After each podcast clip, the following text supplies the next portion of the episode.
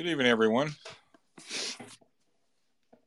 December 27, Tuesday, December 27, 2022. Um, we got to stop meeting like this. Um, I'm actually thrilled that Green Candles agreed to uh, co host this room with me. You know, throughout much of the year, you've heard me refer to the uh, car company shall that shall not be named. Lately, though, um, we've really, the car company that shall not be named is the one company that we've been talking about. It's the car company that must be named. We did a tremendous space on uh, Saturday. Motorhead, uh, who is an old Japanese auto analyst, um, gave a real tour de force on Tesla, joined by Jim Chanos and others. Uh, it is now 10 a.m. on Wednesday in uh, Tokyo. Uh, I expect Motorhead will soon be joining us. As the plot thickens um, with respect to the uh, car company that is being named. Before we start, uh, as is customary, just a little bit of remedial history if you guys are bored, too bad. I, I need to do this for myself. So I went up and looked in the. Uh, it's a really good app to stay in history. So on this day in 1822, Louis Pasteur was born.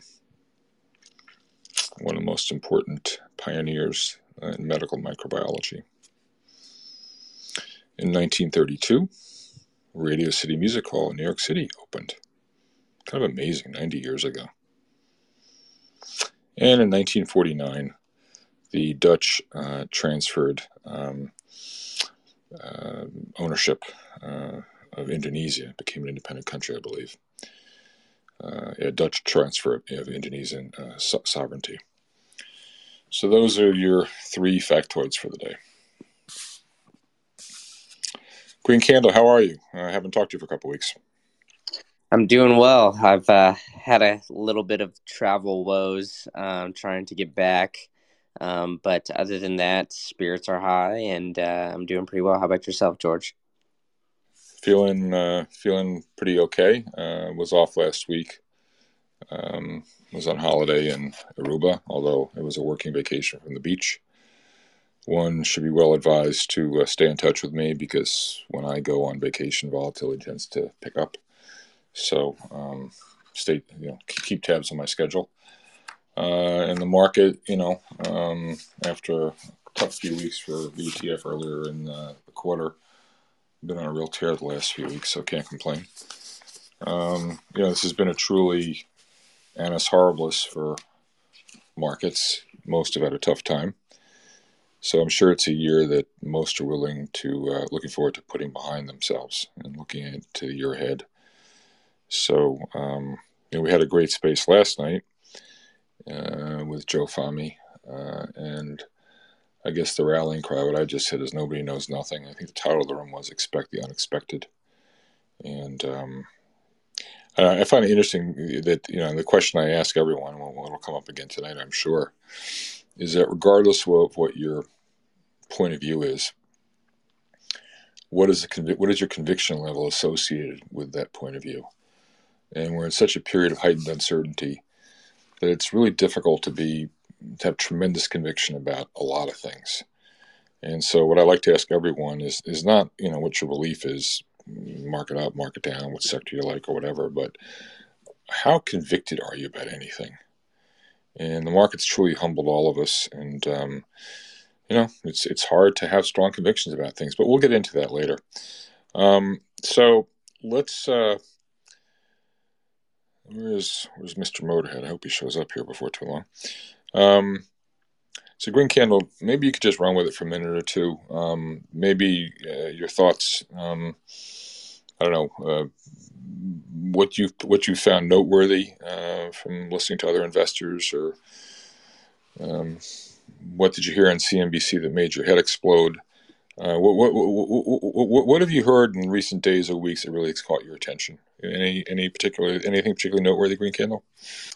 Yeah, um, I mean, I think I think what what's been kind of on top of my mind just just recently, just because of like I alluded to a little bit earlier, was just uh, you know the the extensive travel woes that we've been getting into, and uh, you know it seems like oh well, Motorhead is, is joining us here, so I'll let him kind of get into it in a second. But uh, yeah, I mean it just seems like it, the uh, country is not exactly running on on all cylinders these days, and it seems like it's it's pretty evident from uh, you know the way that uh, a lot of these flights have been canceled, and you know especially during one of the more uh, I guess you know travel times of the year. Um, and i and i agree with you here. I think um, your point about uh, conviction is is very timely especially in uh, such a volatile market. So i think uh, you know in, in, this next year that's that's going to be extremely important for a lot of investors is just to you know really know what you're investing in because uh, you know it might not always be a super easy and straight up ride as it as it once was uh, a couple years ago. Um, so, um, but welcome to the Space Motorhead, and uh, yeah, thanks for having me co-host, George. No worries. Hey, Motorhead, uh, what is it? Uh, 10 10 a.m. in Tokyo on Wednesdays. Do I got you? Got that right? Yes, it is. Yeah, you, you, and I spoke. Uh, it was like ten hours ago. I told you to get some sleep. Um, so I'm really, we're really grateful that you're back. Uh, it was truly magnificent to hear you on Saturday uh, go through facts and figures as opposed to the uh, narrative chasing cheerleaders that you see in the mainstream media and frankly in a lot of uh, big institutions. Um, so let's get into it. Uh, I want to, what I really want to get into is the nuts and bolts, dissecting what's really happening at Tesla on a fundamental basis. You know, if you turn on Bubble Vision or listen to, uh, look at FinTwit, everyone wants to talk about Twitter and you know Elon. By the way, I, I made a beef of that the other day. I'm going to go back there again. No, the guy's name is Elon Musk. Unless he's a personal friend of yours, call him Elon Musk. They go Elon. It's like when people talk about Michael Jordan. No, it's it's it's not Michael. It's Michael Jordan. Okay. So in any event, Elon is a is a is a polarizing. Elon Musk is a polarizing figure. Um, he has a lot of detractors. Count me among them uh, and I really have to work hard to keep my emotion out of it. Uh, but but as the saying goes, Motorhead, and that's one of the things I love about you. You're you're you're an analyst. Analyst, liars figure, but figures don't lie. So um, you know, as opposed to, I mean, I was watching this afternoon, late afternoon. They had Dan Ives on or somebody, or, or, or, what's his name, the guy from Loop uh, Ventures, uh, Gene Munster. How, and you know, Melissa, how much of how much of Twitter's decline is due to Twitter? Of, of, of, Tesla's decline is due to Twitter. I mean, completely missing the point. So, Motorhead, do you want to just maybe start off with, um, I don't know, give the elevator pitch as to what's really going on at Tesla and why you're so passionately bearish on the stock? Let's not talk about the, CEO. Let's just talk about what's happening to deliveries, the order book, pricing, and uh, as one old, old hand auto analyst to another, explain to the listeners how operating leverage works. And if you only got what is it, a 25 or 27% gross margin using scam accounting, and you cut prices by 15%, you know, the operating margin is even less, like how the earnings could disappear. I'm putting words in your mouth, but I'm just channeling my inner motorhead back to motorhead. How earnings could disappear. And as opposed to, I think you said the gap estimate for earnings in 2023 for the street consensus is 17 billion. You're at 5 billion and you think it's even possible they could lose money. So Motorhead, without further ado, please take it away.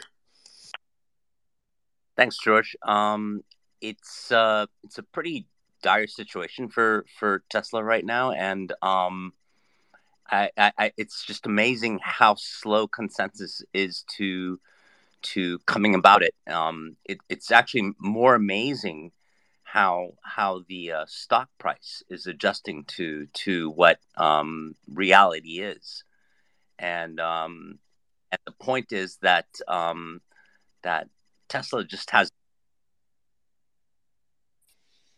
Motorhead, I think we lost you. Can you unmute yourself? Uh, you're you're you're you're you're, you're muted again, please. I don't know what happened there. The the app is getting a little bit weird. Go go ahead, Motorhead. Wind back about ten seconds. We lost you. Okay, so I think it's I think it's amazing that the uh, that the stock price is just is adjusting for for what's really going to happen, but um, consensus hasn't. So it's like you know, forget about consensus. They're always too slow. And this time, believe me, eh, it's not only for Tesla, but for other stocks too. The, the consensus is too slow to to, to go down. But um, the, the the main point is that um, they they make most of their profits from China, and um, we got weekly data um, today that showed that they're probably on a 25% year on year decline in, in deliveries in China. Now, you could Hold say, on, wait, yeah, wait, okay, that's... wait, wait. You said Chinese deliveries are running recently at about a, a decline of 25% year on year. Is that what you said? Yeah, exactly. Wait a minute. This is supposed to be a growth company where where deliveries are going to go fifty percent a year from here to eternity. So, the, what, what, am I? What am I missing here, Motorhead? I'm sorry to tease you. Go ahead. No, no, it's um, it's it's uh, they're they're having a rough time in China.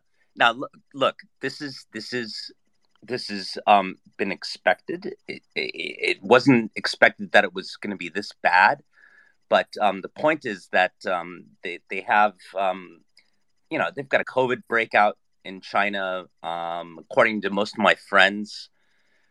Uh, some of which are on the on the on the space today. Um, they're they're they're saying that that that Shanghai is like uh, Shanghai is the, their major re- region of, of deliveries. I mean, most of, I think something like um, 30 to 40% of their deliveries are in Shanghai. And, um, and Shanghai is like pretty much in a lockdown right now. I mean, it's, it's either you've got COVID or you don't have COVID. Okay. So that's that. Okay. Let, let's say, let's, let's call that a one off. Okay. So they've got zero order backlogs in China.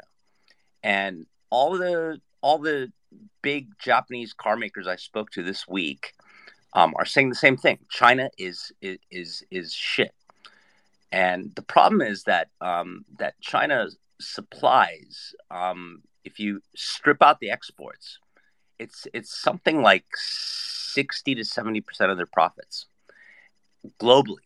And and if you if you if you add in like the uh, losses that are probably being generated by by Austin, their new Austin plant and their new Grünheide plant in Germany. Um, they're they're you know China's even more of a of a you know profit weight for for, for Tesla than ever, and the fact that they're down twenty five percent locally um, year on year in December, and, th- and by the way, December is is if for anybody who follows Tesla, they know that um, that uh, last month of the last quarter of the you know the end of the year you're you're going to be killing it in every country. The fact that they're down 25% year on year as of this uh, as of last week is is really bad. I mean it's it it it, it for for profits it's it's really bad. So what i think is going to happen is that by q uh, when they announce q4 results in um, I, I, right now it's scheduled at around January 26th. Um, I think you're going to see a huge, huge profit miss for Q4. And Tesla hasn't had a huge profit miss. I, I mean, I'm talking like you know double digit profit miss since um, Q2 of 2019. So um, I think that the, the looking at the share price action, I think people are starting to realize that people who are selling and I think people are just like trying to get out of this as as quickly as possible. Right. Yeah, so Motorhead, sorry, all right, let's break this down into constituent parts. So you were throwing some delivery uh, numbers um, at me. Uh, what's the fellow uh, Troy Teslike, whatever? Um, he's going for a delivery number significantly below consensus for 4Q. Is that is that not correct? Yes, okay. And more importantly, the fourth quarter is almost over. So let's look ahead at 2023 because markets markets are forward looking. So let's say Tesla delivers about a million three units this year. Street consensus is for a million nine next year. Uh, could you just repeat for everyone's benefit that wasn't in the room the other day what your best guess is for deliveries for Tesla in 2023? Okay, so I've got um I've got about 1.6 million units um in deliveries, but the the, the thing is deliveries are are are irrelevant because um they could make 2 million units uh, if they if they drop the price enough. And this is the problem is like everybody's become a car counter, you know, with with Tesla stock, everybody has become a car counter. And um so okay, so my delivery estimates are 1.6 million, which is about 17% year on year growth. But um, it's not the deliveries that count; it's the pricing that counts. And um, I just, like I said, I, I just spoke to three of the largest car makers in the world in the past two days, and um, they're they're all saying that thing. You know, their ICE vehicles are flying off the shelves, but with Tesla, they're they're they're at zero order backlog in in the U.S. and they're at zero backlog in China, two biggest markets in in in, in their universe. And so, what what what really strikes me is that um, that um, despite the fact that ICE is, is like coming back with a vengeance, um, Tesla, for some reason, has no orders um, in their two biggest markets. So, Motorhead, let's now get into pricing because obviously, as you point out, if you cut prices enough, you can drive volumes. But if you think they can do a million five, Michael, please mute yourself. Sorry. I'm going to remove Michael. I'm going to. I'm sorry to put you back in the audience because your your your speaker keeps going nuts on us. Um, you're welcome to come up when it's time time to talk. So, Motorhead, um, if you assume a million five million six units next year, what sort of pricing uh, are you using in your model? Because I was really struck by you pointed out recently of, of all the uh, all the price cuts. And could you talk a little bit about pricing and what do you think? What are you modeling for pricing for next year? Okay, so I've got pricing going going down about. Um, got pricing going down about um, uh, 13%. And this is um, mainly on the back of Europe and China because um, they're going to have to cut prices in both of those countries really big time. Um, in America, they've got this, um, you know, uh, Biden inducted IRA plan, which is the most ridiculous um, EV plan in the world. But the point is, they they will make some money from that. Um, in, terms of pricing, in terms of pricing power, they're going to have they're to have a tailwind from that. But everywhere else in the world, they're down, and um, I think that um, the the big thing here is that a they they might see some pricing um, uh, tailwinds in in America, but it's it's the least profitable market for them in the world, and where they're the most profitable, which is China, they're going to see um, pricing headwinds, big time, big time. I mean, immediately as of January first, um, there are there are um, uh, subsidies that are being removed that that you know amount to something like three to four percent of their pricing.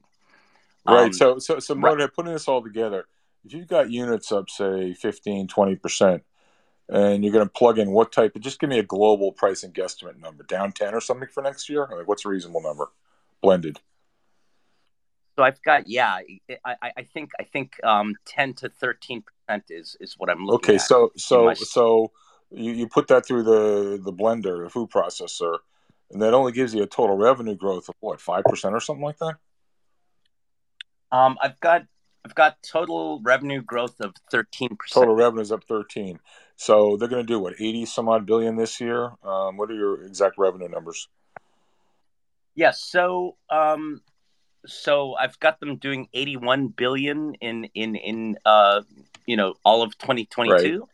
And then I've got them doing like 91 billion in, uh, 2023. And the, and the, and the street and, consensus is what, like 115 or something like that? Uh, the uh, the street consensus for revenues is is um, is a lot higher. Um, the consensus for uh, the street consensus for revenues um, next year versus my 91 billion is um, is not that much lower. It's well, uh, sorry, excuse me. It's it's 114. Okay, billion. so stop right there. If you're at 91 and they're at 113, it's a 20 22 billion dollar shortfall. Uh, you then plug in, you know, the, the gross profit contribution that would come from that. That's before we even get into your assumptions about cost of goods sold, but just just the sheer if they're running with a 25% gross margin or 27% gross margin, whatever the number is, I don't have it to, it's committed to memory. You have a $22 billion revenue shortfall. Just to start the conversation, I'll spot you six billion, uh, six billion shortfall in uh, EBITDA. Now let's go to the uh, income statement, uh, particularly the cost of goods sold. You speak a little bit about semiconductors and also about explain to people. This is not this is not readily apparent. Certainly wasn't apparent to me, but explain how the fact that uh, car prices got you know jacked up so much, how that differentially uh, benefited uh, Tesla, and now that the movie runs in reverse, how it's going to hurt Tesla. So, so speak to semiconductors and also to used car prices, Motorhead. Okay, so um, the semiconductor crisis, the, the chip shortage for auto auto stocks, uh, auto companies started um, in uh, exactly when the pandemic um, hit the entire world, which was Q1 of 2020. And, and the point is that um, most car makers um, i mean they're taking there, there's there's such a huge shortage of microchips for for automakers that they're they're taking uh, I'm, I'm not joking you. This is this is like real. They're taking chips from water heaters. Like toyota and honda proudly and subaru told me that they were proudly taking semiconductor semiconductor chips from from um, water heaters to um, to make up for the shortage in chips that they have for for for their cars. And it took them it took them a, about a year and a year and a half to get that safety um, to get the safety approval for those chips. Uh, what Tesla did was Tesla's really really fucking nimble. I mean, but I mean, do you want to drive in that car? It, it's like it's I, I, don't when I when I get an Uber and it's a Tesla, I cancel it, and it's it's because because of the fact that they took semiconductor chips probably from like fucking hair blow dryers, and um and the thing is they don't they don't approve it for safety, and so they've they've been just they just want to sell as much as they can produce, and they've got this fifty percent year on year growth target. And so the, the bottom line is that Tesla is is trying to at least grow output by 50% year on year. Um, they backed off and said that they can't grow deliveries that much in Q4 because of, you know, it, it's true. They, they, they, had a lockdown in, in Shanghai and all that. But the point is that um, the, the, the bottom line is that um, ICE vehicles, they're flying off the shelves. They're flying off the shelves. And um, for some reason, I think it has to do with cost, with pricing. Um, Tesla vehicles have a zero backlog order both in the U.S. and in China, and that's that's that's really bad for Q1 right. 2020. And Motorhead, you really captured my attention, my imagination when you were explaining to me how when you had a, a shortage of new cars in the last couple of years. I mean, you, you, should tell the story. It's your story. How um, explain how differentially the fact that Tesla doesn't have a dealer network and the ICE manufacturers do, how that really uh, benefited Tesla, and now how now the movie's running in reverse, how on a relative basis it's going to hurt Tesla. So could you go through? Yeah, uh, great, great point, George. Um, so, so, and I, I confirm this once again. Okay, so I, I, I, um, I spoke to Toyota yesterday and, and Honda um, um, the other day, and the point is that um, used car prices are plummeting. I mean, look at CarMax's results. I mean, they, they missed, you know, EPS estimates by 65% um, last week. And the point is that used car prices are going down. And when used car prices go down, it's a leading indicator for new car prices. It means that they're, you know, it, people are just not ready to buy cars um, as as much as they used to be during the pandemic. And so the point is that um, there, if you've got used car prices dropping by, I mean, I think as of November end, um, used car prices were down like 25%. So what happens is is that um, during the pandemic, um, car dealers have been um, boosting the price of of their um, of of the cars that they sell. So, for instance, um, a Toyota Rav Four MSRP, let's say it's thirty thousand dollars. The uh, car dealerships um, who who deal Toyota, you know, vehicles are boosting that by thirteen thousand dollars at the high end, and like the the Mach-E, you know, the the the very popular, you know, EV made by Ford. That's like getting you know five to ten thousand dollars markups um, at the dealerships by you know five to five to ten thousand dollars. So what's happening is that the the dealers have have price gouged during the pandemic when there was a shortage of new vehicle inventories because of the chip shortage. And what's going to happen is that um, the dealers, and I've confirmed this with Honda and Toyota, that the dealers will take the hit. So if if um, if cars pile up in their dealership lots, um, they're going to come down from you know uh, ten thousand to fifteen thousand dollars versus MSRP on the most popular models, back down to MSRP. And, I, and so so I asked Honda, I'm like, okay, what happens if if it comes down to MSRP and inventory starts piling up? They said, well, you know, we'll we'll offer them again because the, the, the OEMs have really all they've done is cut their dealer incentives. Dealer incentives are like one to three thousand dollars. So that the OEMs start just lowering their dealer dealer incentives, and um, the dealers take most of the hit. Tesla has a direct sales model. They've raised their prices 27% since the pandemic started. If that goes down, and, and everybody's everybody's sitting there, you know, I, including myself, looking at Tesla making 17% operating margins, excluding, you know, ZEV credits, it, it, it's it's something I've never seen before. I, I'm I'm astounded by it.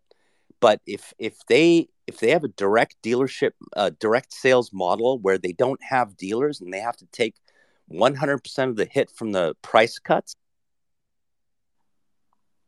Hello, George. Do you hear that? I uh, I can hear you, Motorhead. So I, I think uh, I don't know. You got accidentally muted. So um, if you want to keep on going. So what I'm saying is that um, uh, because of the chip shortage um, and new cars are are um, are in low supply, um, the MSRPs have been boosted at the dealerships. So all the car dealers, and, and, you saw you saw CarMax's results last week. They were they were horrible. They missed they missed consensus by like sixty percent. Um, car prices are coming down, and um, the the major OEMs I spoke to this week have have confirmed that um, their prices are actually still going up. So ICE vehicles are selling like you know like they're flying off the shelves, but um, for some reason Tesla has a zero zero backlog order in in the United States, and um, they're they're looking at a really stark Q1 for 2023, both in the U.S. and China. And the point is that um, if prices come down, and and everybody says, oh well, you know this Biden IRA, you know EV subsidy is going to help is going to help Tesla. It, it will, but um, it's only for a select crowd and it's for a select crowd that makes you know if you're if you're the single you know um, person in the family it it's it only kicks in if you make you know over 150 sorry about that guys. Um, hold on one second here. We get the room back together. David can you hear me? Yes, sir. I'm sorry about that. I don't know what the heck happened here to this room.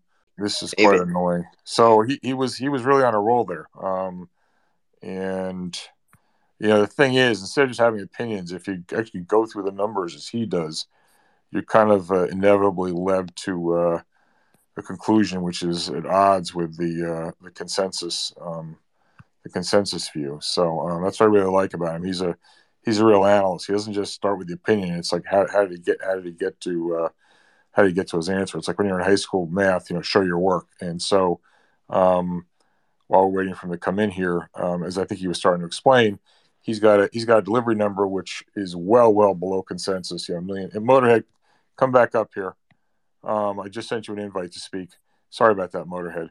So if you if you take his inventory number, his, his delivery number of a million five, million six instead of a million nine, and then throw in pricing, which is you know down ten percent globally, um, at the gross profit line, uh, you've got you're, you're you're you're very challenged, and then you start throwing in increasing overhead. So Motorhead, we're working down the income statement. So we, we have your your million five million six uh, unit delivery number, which is only up, you know, 15, 20 percent. You got pricing down ten, and then talk about you were talking about the the the the, the, the cost situation with increasing overhead from the opening of the two factories, um, and then also you know uh, differentially uh, how they're being hurt by um, the uh, uh decline in prices because they benefited from the rise in prices, and so Motorhead. I mean, I don't want to get too too much into the weeds on this, but maybe just move the ball further along. So I think you explained the other day consensus GAAP for 2013 2023 is around 17 billion. If i recall correctly you were saying what about 5 billion or something like that? Was that was that kind of your number? Yeah so um, because they're going to see a price cut um, the pri- price cuts are inevitable. And i think even the the, the, the tesla fanboys are, are looking at a price cut.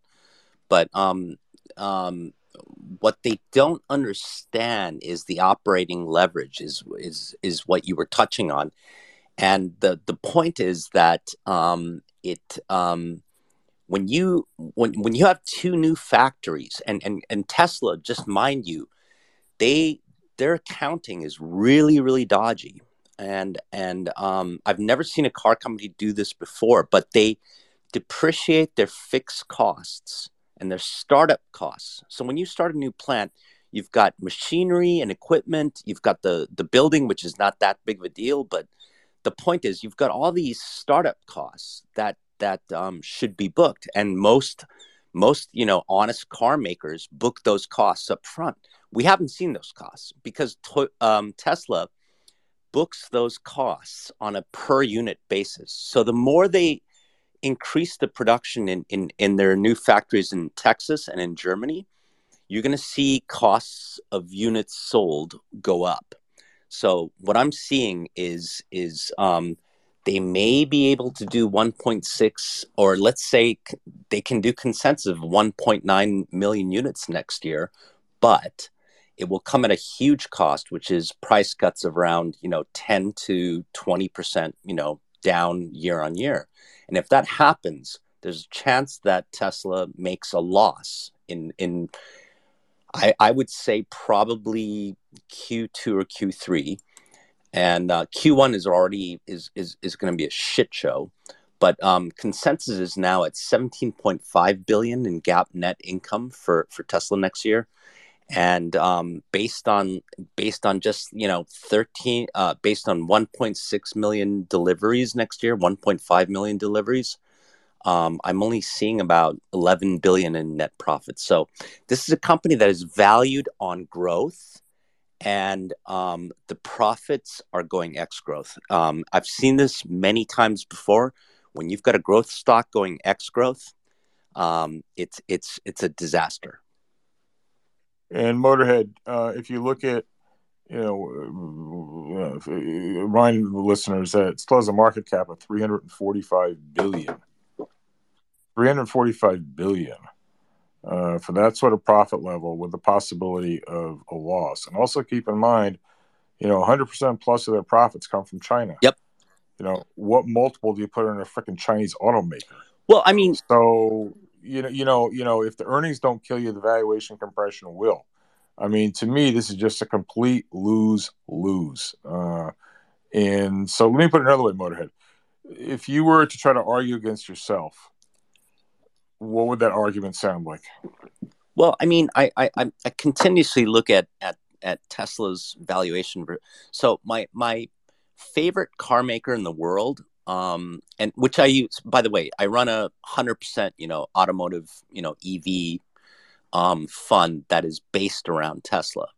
So um, the biggest hedges I have against Tesla um, is the the biggest one is Toyota, and Toyota is actually, I mean, they're in the doghouse this year because they're they're bailing out their suppliers. But you know, this is sort of it's like it's so Japanese, but it's like you know, hey, we're you know we're spending you know um, tens of billions of dollars to to um, support our suppliers so that next year we can grow profits. So if you're going, is the way to look at Tesla in my in my eyes is is their market cap versus Toyota, and they're still at this point about 1.9 times the market value market capitalization of Toyota, which is which is ridiculous. Toyota makes like you know, in in good times they they can do 11 million units a year. You know, I mean, Tesla is is is estimated to do about you know 1.9 million next year. So it's like, um, right? You know, it's ridiculous. And then, and, and then in similar fashion, the metric I always like to point to, and for those of you that don't know me, I started my career back in 1981 as the uh, auto analyst at Fidelity. and following auto stocks for 41 years. I happened, I was fortunate enough to be the auto analyst uh, when Peter Lynch went to Detroit and bought Chrysler and Ford. I remember sitting with him, got a whole day with Lee Iacocca. I take no credit for that. I just was a young buck, didn't know anything. I just shut up and carried his bags. But I've been following auto stocks for uh, 41 years, and one of the things that you said, Motorhead, one of the key points that you that really resonates with me, and most investors miss, is operating leverage. Uh, I mean, when things are bad, um, it, it, it's often one cannot imagine how good they can become, and when things are good, um, you can't imagine how bad they, they, they can become. And so, when you have a company which has you know a 25% gross margin or thereabouts, um, uh, even allowing their scam accounting and you start t- taking a taking an axe to to profitability of you know, cut pri- prices by ten percent or whatever. That's just on the gross margin line, and that flows all the way down to the operating uh, margin line. You can see those profits disappear pretty quickly. Another measure I like to look at, and I know we talked about this the other day, Motorhead. If you look at EV to sales or price to sales, I think the average auto stock sells at what 0.5, 0.6 times revenues, 0.7 times revenues, something like that. And even now, even now at this, uh, uh, even though the price has fallen mightily, Tesla's still selling at four times sales. So you know, I put the name of the room up there deliberately. Um, well, I did it for two reasons. One, to be a wise guy. People would no one expect anything less from me, because there's that annoying fellow who keeps running these rooms relentlessly every other day.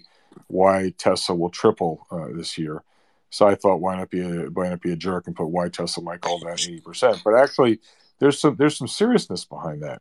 If you plug in your types of uh, earnings numbers and it's X growth, and we all know valuations expand and contract in line with growth accelerating, decelerating.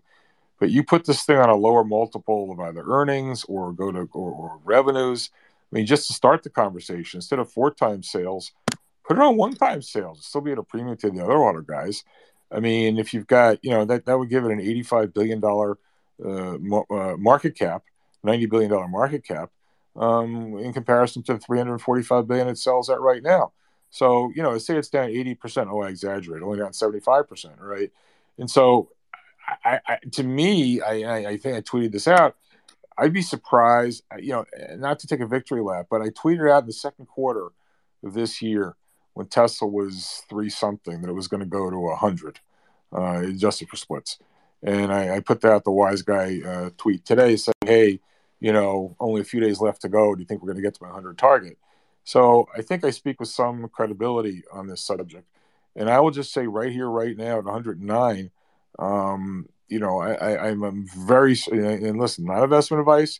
I could be wrong. It won't be the first time. It surely won't be the last time. But when you play with the numbers, when you play with the numbers as you do, it's it's it's very easy to see how this stock could be 20 30 40 bucks a share and in fact it's impossible i think quite quite likely. It's difficult to see how it doesn't at least get cut in half from here. And the thing is you have all the fanboys everyone's following the narrative the story. Oh how can it go down so much? Elon this elon that. They don't do any work. I mean they had that space the other day. I don't think you were in it motorhead because you were sleeping but you know that was a not so veiled profits warning from elon musk. He was going on about Jerome Powell and Fed policy. And as Jim Chanos said in our space the other day, he basically told everyone it, was tantamount to him saying Tesla's cyclical. It's a cyclical Chinese automaker. Yep. That exactly. does not deserve to sell on four times sales. No. So so if we just start with one time sales, I'm just picking a number, and then plug in whatever you want. I mean, you know, as a famous one of my favorite movies, Margin Call. You know, Jeremy Irons. Uh, Mr. Motorhead, uh, you're the analyst here. I know, yeah, I understand you about auto stocks. Motorhead, uh, please explain to me why Tesla isn't a thirty dollars stock. Pretend I'm a golden retriever or a small child. I mean, to me, it's just mind-boggling that it still sells where it does, and it's tantamount. It reminds me of the line from George Soros. One of great Soros's great points was one of the ways to make money, one of the many ways to make money, a brilliant investor, was to try to figure out, try to have a variant perception, trying to figure out what is it the market believes that's not true or you think is not true. But more importantly, more importantly, or equally important, try to determine when the market will figure out it's been had. I mean, I will plead guilty to being too bearish too early on Tesla, and I think you're the same way. Yep. But that, that, that doesn't disqualify one from uh, from having a, a legitimate opinion right now. And so the point is, you know, trying to get the timing right in this whole thing. When will the market realize it's been had? And Motorhead, how would you respond to the assertion that we're kind of about that time right now? That we're in that that we're in that phase of discovery, in that phase of awakening. What would you say to that? I would say that um, I wish I had more shorts um, in Tesla right now. Um, I, I did cover a lot last week. Um, but the point is, um, so he, here's where we stand, and this is why I think that that um, if you're looking to short Tesla, um, there's still a huge amount of downside. So the average, the the average ten car makers um, under uh, uh, in, in in terms of market cap underneath um, Tesla, which includes Toyota, Volkswagen, Daimler, BMW, all those big guys, they traded an average EV to sales of, of 0.38 times. Okay. I mean, this is like market cap oh, plus net cap. Moded, Moded, do you mean I was being too generous when I said 0.5 or 0.6? You're saying it's 0.38? It's 0.38 as of today. And if you give, if you Motorhead, give, Motorhead, talk dirty to me. Keep going. so if you if you give Tesla on um, now th- these are my estimates, okay? I mean, but but it's revenues, so it's it's like not that huge of a difference, okay? I mean, I'm looking at like 91 billion. The street's looking at 113 billion. Um, you still you still get like on my estimates, you've got a 39 dollar multi uh 39 dollar fair value price for Tesla now, what I look at more, I, I think that the, the easiest thing to look at, which is the easiest thing to forecast, is is is price to book value, and the average automaker, um, you know, Toyota down to you know Nissan and all that stuff, is trading at about zero point seven times book value. Volkswagen trades at 0.4 times book value. I mean, th- th- this is incredible. And this and the reason why is because these guys are cyclical companies that blow themselves up you know regularly you know every 5 to 10 years. And so of course they trade below book value and so should tesla. And if you give tesla uh, a 0.7 times book value they trade uh, the fair value is $8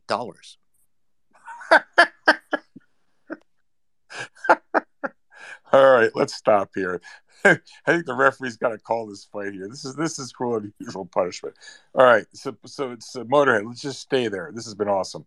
Let's open let's open this let's open it up and let's get this party started. Um, let's go first to um, the guy with the best name, the best handle on Twitter, Nostra House of Dumbass. Always good to see you, Nostra. What's going on? Please unmute yourself. Hey George, how's it going? All good. What's up, my man? Uh, my question is uh, in relation to the uh, price movements in, in Tesla. It's looking uh, to me like momentum is really picking up, and a lot of the retail players are um, getting margin called. And uh, I, am not sure if you would know this or not, or have a rough estimate because it's not public information. But around what uh, price do you believe Musk will, will get margin called? I, I've talked around, and one guy came up with like $81. All right, so hold on, hold on, hold on. Motorhead is equipped to answer that question. He directed my attention to a fantastic thread. Motorhead, why don't you talk about that thread and maybe even put up in the nest in the nest when, when you get a moment to breathe. Motorhead, please take it away. Um, I uh, uh, there's a there's an account called Jabberwock, and um, this guy's a very diligent, you know, numbers guy. He came up with the estimate that um, Musk's margin call is about one hundred and fourteen dollars. Um, let's discount that and say it's maybe hundred dollars, but we're getting close to that level. And um, what we do know from public information, and by the way, Jabberwock did these estimates based on public information. But um, as of August, the last proxy statement that um, Tesla published, um, Musk has about 89 million shares pledged on margin. So this is before the Twitter deal closed. So we don't know whether it's more or less. I would guess it's you know at least the same, if not more. And um, so what you have is is an event where Morgan Stanley, which is probably the main provider of that of that margin, um, selling eighty nine million dollars in the open market. Yeah, and and and, and Motorhead um, maybe go into a little bit more, but but from memory, because uh, I, I read the article after you pointed me to it. The thought was that the loan to value ratio was maybe what 20 to 25 percent or something like that, and we don't know the exact covenants, but let's just ballpark it. And so if the price gets cut in half, which it has, all of a sudden that goes up to you know 40 or 50 percent, and unless he's got more cash to put up, he or, or Morgan Stanley becomes a forced seller. Is that about right, Motorhead? Yeah, it is. It is, and and so th- this is the thing is is um, from that thread that um, J- Jabberwock put out last week about you know where M- Musk's uh, margin call would be, which he estimates is one hundred and fourteen dollars. I mean, we're below that today. Um, he he suggests that you know uh, if you read through that whole thread, there are a lot of people saying he doesn't have any more cash, and it, it sort of is true. I mean, he he he he provided um, some credit to that margin at Morgan Stanley back in two, uh, I, I, think three or four years ago when he sold five. When he he he like there was this big, you know, d- these big headlines in the press saying, "Oh, Elon Musk is not living in a house anymore because he sold five of his houses in in California." He did, and he did that to to to um, maintain his margin standing at, at at Morgan Stanley mainly. And the point is, is like, what else does he have to sell right now? I don't know. And, yeah. and the, you, you, hear about you hear about SpaceX, right? He's he's um there was some news that he was selling, you know, some more SpaceX stakes and whatnot. I don't know, but the point is, he's really running thin. I mean, if they if they margin call him, I doubt that he has that much cash to come up with aside from Tesla stock. Right, and so and so let me let me let me let me contextualize that. Put another way, he's asset rich and cash poor. He's asset rich insofar he owns Tesla shares, just like FTX had a lot of assets in terms of FTX coins. Um, and so, you know, when you look at how Musk frequently um, uses one company to subsidize or cross collateralize another company, so go back to the demise of Solar City a few years ago, where you know he couldn't allow it to go bust. So, uh, you know, what happens? uh, Tesla comes in and buys, uh, takes over Solar City. Of course, who was buying the Solar City bonds at a discount just before it got taken over? Uh, Kimball and himself. But I digress. Um, Musk is, uh, I think it's, uh, we don't know. And so everything we talked about so far, we kind of believe. Now I'm going to make a complete supposition. Imagine for a second if he if it is as we say it is, and he's all levered up with no cash. I would like to go back to last week's um, space. And he took great pains to promise people. And if someone has the, the, the thread, please put it put it up in the nest. Someone, uh, it was Bloomberg. There was a great uh, tweet going around. It showed there was a chart annotated showing the the four or five times in the last year or two when, when Musk sold stock, and um, on a couple more than one occasion he had said he wasn't going to sell anymore. So there's no reason to take what he's saying at face value. But even if you take what he's saying at face value, I would suggest there's a little bit of there's a potential for hanky panky right here. And this is a question, not a statement, it's a question. But Motor, think about this for a second.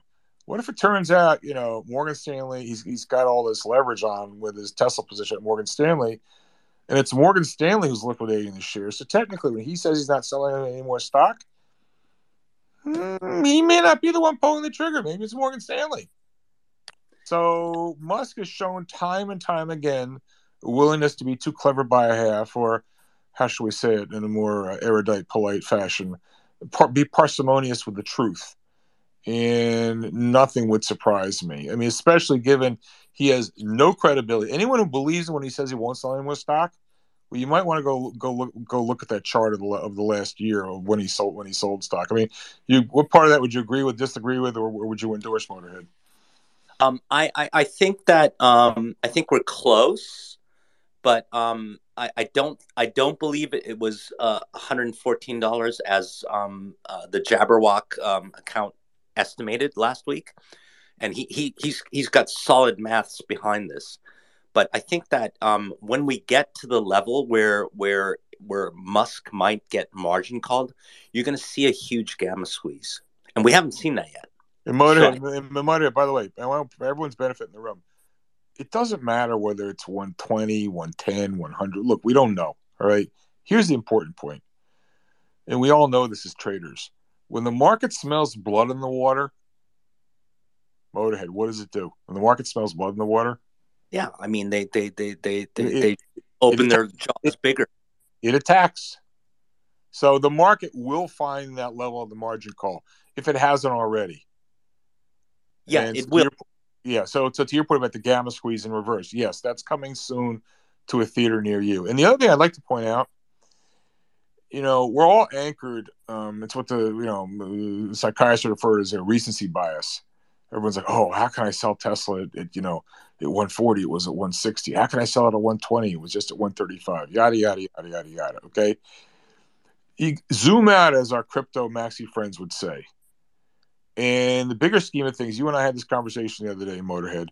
If if you came down from planet Mars and you weren't triggered by Musk's personality, and you didn't think it was a great company because you made a lot of money in it, and you didn't think it was a bad company because you bought it higher up and you're underwater, and you just looked at the fundamentals, you didn't look at the chart, you had no idea what the history of the share price, you don't listen to CNBC, and someone says to you, okay, here's this car company you know, they're going to sell a million three units, 80 million in revenues. These are the profits. Bada bada bing, bing, bada bing.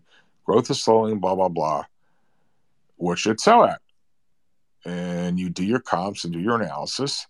And it's like, you know, which one's not like any other one compared to all the other companies? You say, well, yeah, I don't know. This should be 20 or 30. I don't know, 40, something like that. I don't think 109 is the number that would be top of mind. So no, I, I, I agree. I, I just and so what's happened is this thing this is like a hot air balloon which is now rapidly deflating. And people are like oh it's oversold. I can't sell it. And people heard this bad joke from me before. I'm not the one who made this up. It comes from the great Frank Teixeira the retired chartist from wellington. What does oversold mean? The true definition of oversold is i forgot to sell it. I still own it and it went down. Okay? And what does overbought mean? Overbought means oh I, I didn't get around to buy it and it went up without me so, right. so the term overbought and oversold, I think, as our British friends would say, that's bollocks. It's crap. But and, but, but George, let, let, let me just remind you, and and, and and, and this is very important for for the audience. Um, there has been a car maker that's done this, and it's Subaru.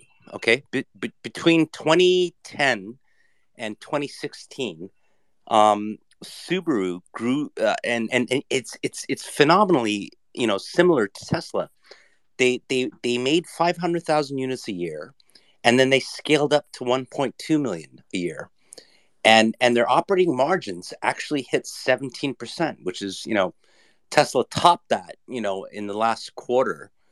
But the point is that um, I, I, I sat down and I talked to them. Um, this is in June, at the end of June, and I said I said why why did you go from from from you know from 500,000 to 1.2 million units and made 17% margins. Now you guys are making like 4% margins. I'm like what happened? How did how does this happen? And it, they they gave me a great answer. They said we were operating as a 500,000 unit company per year and we grew to 1.2 million and we didn't grow into that space. I'm like what do you mean and they said, "Well, we we just we just didn't manage it, you know well enough. So what what happened with Subaru was um, not only did growth slow down because nothing you know and this is the thing with with tesla nothing goes up in a straight line that doesn't come down and and um, so tesla's been going up but what happened with subaru um, at their peak in 2016 2017 was that they that they had horrible quality problems and so you started seeing huge hits to their to to their um, p&l based on quality issues.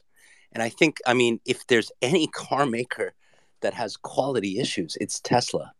And, and yeah, I, yeah, Motorhead. Was quality the ultimate undoing of Subaru? No, it wasn't. It wasn't. It so, wasn't. so, so, so, so, what was it? Because Subaru was such a hot brand; they had a real niche, and I, I was not aware they kind of gone off the rails so badly the last few years. But what undid Subaru? It, it was it was quality actually. Um, it really was. Um, but also, also their their unit growth um, also slowed. But um, as the unit growth slowed, um, th- you had declining volumes, and then you had um, warranty costs. And so it's the warranty costs that really killed them. All right, all right, all right, Motorhead. Now we're cooking with Crisco. Here we go. So, Motorhead, I want to talk about two things specifically on Tesla. One, could you talk about the extent to which uh, Tesla under under provisions for warranties, like what their typical provisions are, you know, versus what their actually ongoing warranty expenses wind up being. Like they have to keep repairing all these freaking cars, and then also, you know, how their warranty uh, reserves provisions compare to other automakers. So one question is warranties. The other question is, and, and, and a smart member of the audience reminded me of this, and it's useful ground to go over um, you know, does does Tesla have anything special?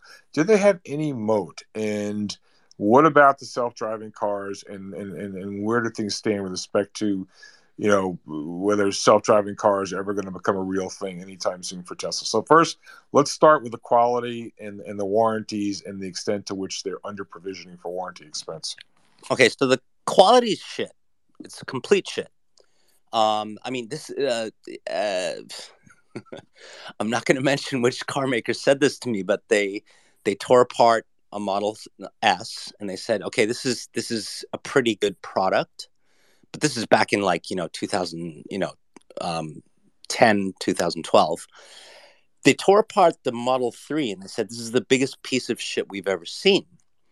And um, so and and they're they're I mean, I'm not an expert on this. I mean, I, I think um, the guys on on Tesla Q on Twitter, like um, or thereabout, you know, Lewis Carruthers and and and Stanphyl Capital, those guys are the experts on the on the warranty front. But they are definitely um, under uh, underestimating what the warranty um, costs will be. And if you talk to a lot of fanboys, um, you'll hear that that um, there's a they have three outstanding um, recalls right now from NHTSA, from the from the regulator, and um and my my Tesla fanboy friends are saying that they're they can't they still have yet to get a date to for when they can take their Tesla in to get um, the recalls, the three recall issues fixed.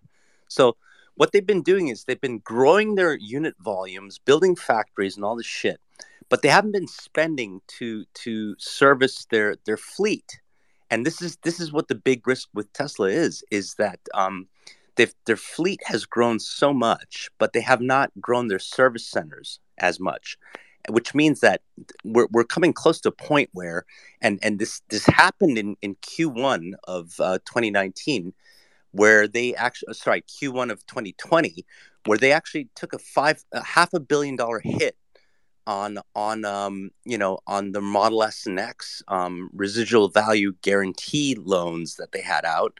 Um, but you're going to see more and more stuff like this come through, and they don't measure it in in their automotive gross profits. They measure it in their service and other division. Right. So this is why, this is this is why Tesla's gross margins are bullshit, which is why. Right. I, yeah, exactly. I, which is part of the scam because all the gullible analysts they just take that bogus gross margin and they and they as as, as the units grow 50% a year they gun the gross profits that way and it's the, the, the, the recurring, non-recurring bullshit happens elsewhere in the income statements. Oldest trick in the book. Um, so Motorhead, um, I also was reminded I got to ask you about used car, used Tesla prices. Now let's go. Average Joe, just hold on. We're doing this in order here. So, so so let's talk about. Um, does Tesla have anything special? Is there anything proprietary? Is there any moat? I mean, talk to me about. I mean, they don't. I mean, I, leading question. Of course, I don't think the. I think the answer is no. But talk to me about what Panasonic tells you, other auto companies tell you. Does, does Panasonic? I mean, okay, give give Tesla credit; they're the first ones there, fine. But did they have a moat? Do they have anything special in in in, in our self fully self driving cars likely to be a thing anytime soon for Tesla? Yeah. Okay. Let's talk about like what what they have that's special. Okay. I mean, they do have really sexy um, electric vehicles. Okay, so I mean, in the old days when you thought about electric vehicles, you thought about the uh, you know you thought about the first um, electric ve- vehicle that was brought out by GM, which which looked like shit, and then Honda, which looked like even bigger shit. But the thing is that Tesla made you know electric vehicles cool. They and, and so here here's the thing. Here's the thing about about um, about Tesla is that it, it because you've got electric motors, the um, acceleration is is is is completely amplified. So the first thing you do when you drive a Tesla, you punch the pedal, and and the acceleration goes you know off the roof, and you're like, oh Jesus Christ, you know this is like in- insane. But I mean, I got the same thing when I when I drove a 997 Turbo, you know, from Porsche and um, but the point is, what what I'm trying to say is like, yes, they've they've got a they've got a they had they have a great design and they've and because it's electric people are like oh my god i don't have to spend you know 100 you know 50000 dollars in a turbo carrera and i get this kind of acceleration. So okay they've got that but you know what? Everybody's doing the same thing. I, I mean elect electronic propulsion leads to fast acceleration and and everybody's coming around to that to that point. But the point is um, do they have a moat? Um, maybe they're charging facilities the fact that if you buy a tesla you can drive cross country in, in in america but you know who the fuck cares? So i mean i would say that you know that's about it in terms of moat and full self-driving by the way full self-driving i mean this is this is going to be litigated by by I, you know I mean whether you're pro Biden or anti Biden, pro Trump, whatever. The one thing that's good about the Biden administration is is um, uh, the Tesla fanboys have already insulted um, Pete Buttigieg, and Pete Buttigieg um, is in charge of NHTSA. And NHTSA is the one who's now digging into full self driving. And if you if you saw the news last week, um, this was very underreported on Twitter, in my opinion. Um, the fact that uh, the California Senate, the state Senate, um, uh, said that um, labeling full self driving for what it is is illegal. And so i mean it's it's sort of game over for, for, for full self driving. And then just you know just to make a note um, regardless of what they call that that option which they charge a lot of money for um, it is it is the weakest on the market compared to waymo compared to cruise Yeah, some more how much money how much does tesla get for that? How much money they've taken in? If that was if NHTSA rules the wrong way could they be forced to cough up uh, a lot of that money and have to refund it? Oh yeah, I mean, I mean, there there are class action lawsuits already, but I mean, so I've added it up um, on so they they give you the their penetration um, numbers. Um, by the way, the, the, one of the best accounts I follow on on Twitter, um, and he and he's he's he's a fanboy, but um, Troy Teslike, and I actually pay him on his Patreon um, because he's got such great data. But anyway, he's got the uh, take rate on on uh, full self driving and autopilot. Uh, so autopilot is what it used to be called. Now they call it full self full self driving. And now, you know, the California Senate says that they can't call it that. If you take all of that and you add it up, and you take the price points because they raise it from like 5,000 to fifteen thousand dollars. But the point is, uh, if you add all that up on the take rates, and it's mostly in the U.S. because they can't they they actually cannot sell full full self driving in in Europe. Um, so it's mostly North America. Uh, and the take rate has gone from a peak of like uh, I think it's forty nine percent down to now uh, seven uh, percent globally, and that's and it's like all America. Um, it it adds up to about three point five billion dollars just in in sales. So if they had to write off those sales because you know they got ruled against by the NHTSA, um, you're looking at a three point five billion dollar write off to their equity. Okay, one other question, then I want to go to Arjun. Um, what um, it's been noted, we talked about in the room the other day, uh, that the uh, secondhand values, uh, Tesla used car prices, are declining at a particularly uh, noteworthy uh, pace. Um, talk about why you think that's happening and what does that mean? I, you know, it's it's it's it's really hard. Uh, so, you know, like I told you, I I, I spoke to to you know the some of the biggest automakers in the world in the in the past um, seven days, and um, it's it, it's hard to understand. I mean, the, the the the ICE vehicles are flying off the shelves. I mean, and and they're and they're raising prices, but for some reason Tesla is is is lowering prices. And my gut feeling is is that you know the the Model Three and the Model Y, and and we've already seen it with the Model S and X. They're, I mean, th- these guys are dealing with four models, and ninety five percent are the Model Three and the Model Y, and those models have become old in the tooth and I, I think my gut feeling is that um, it, the the market has been saturated for the, for those kind of cars. Yeah, I mean, I mean, you look at those things; they were kind of cool when they came out, but they're really pretty tired and sorry looking, if you ask me. Um, that's terrific, Motorhead. All right, let's go to uh, let's go to Arjun, and then we're going to do Globro, and then Average Joe. Hey, Arjun, good to see you. What's up, man? Hey, George. Thanks for having me, in Motorhead. Uh, appreciate your being here as well. Uh, George, I, I think if this has been discussed, I'm sure you'll let me know. But I think part of Tesla's valuation um, was explained by the idea that by some year, 2035 or 2050, depending on the country, and by 2050, the world, based on climate policies, we would somehow be 100% electric vehicles. So even if there's more competition, et cetera, Tesla would still have some decent share of that. I think, you know, George, you'll notice this when we go back to past bubbles, whether it was Enron, whether it was WorldCom, the company that defined the new paradigm that had the massive valuation during that period forced the competitors to adopt some portion or all of the strategy. I think we've seen that with Ford and GM and some of these legacy guys, maybe with the notable exception of Toyota. I, I think a couple questions. If Tesla's valuation continues to deflate, Motorhead, I'm, I'm an energy guy, as George knows, not an autos guy. Do we think Ford, GM, and the other guys will back off some of the sort of EV or bust kind of strategy. Uh, two, my personal view is if you look at this like a growth investor, what is the total addressable market for Tesla? There's a big difference between having a 100% electric vehicle share of auto sales in 2050 and maybe it only being 10 or 20 or 25% or whatever year you want to pick 2030 2040 2050 again this idea of moving to evs has coincided with free money and these climate policies. And as both those things go away, most notably the free money, but also this idea that somehow EVs are climate friendly. They, they may be, they may not be. I don't think they're they're the sole answer.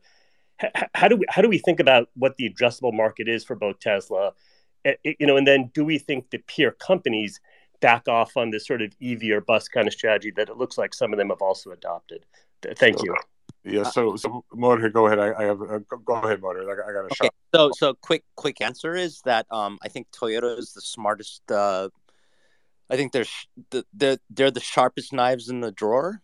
Um, they've put their hands into fuel cells, um, hydrogen, and they've put their hands into hybrids, electric vehicles, and I and they're they're keeping their foot in the in the waters with ice ice vehicles. Okay, and and the the reason why is that um, uh, they so Toyota's um, chairman came out. You know, you know, he's he's the son of the the grandfather.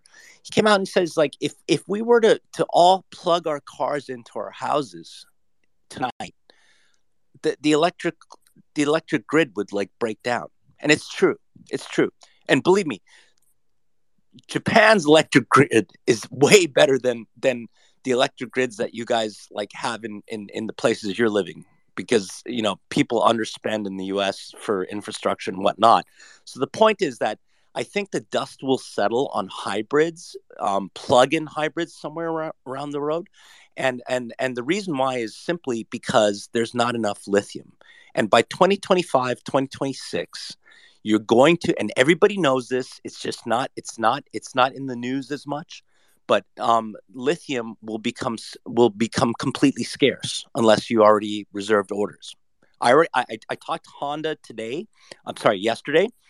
They they actually locked in a long-term deal for for for um, lithium and so they're they're they're all set to make you know 500,000 EVs in 2026 but the thing is that that coincides with a time where lithium supplies will go will will will, will go into a deficit. So when that happens, um, what I'm predicting, and I, I I I don't know how anybody could argue with this, is is that EVs become like Ferraris. They're they're only for the rich.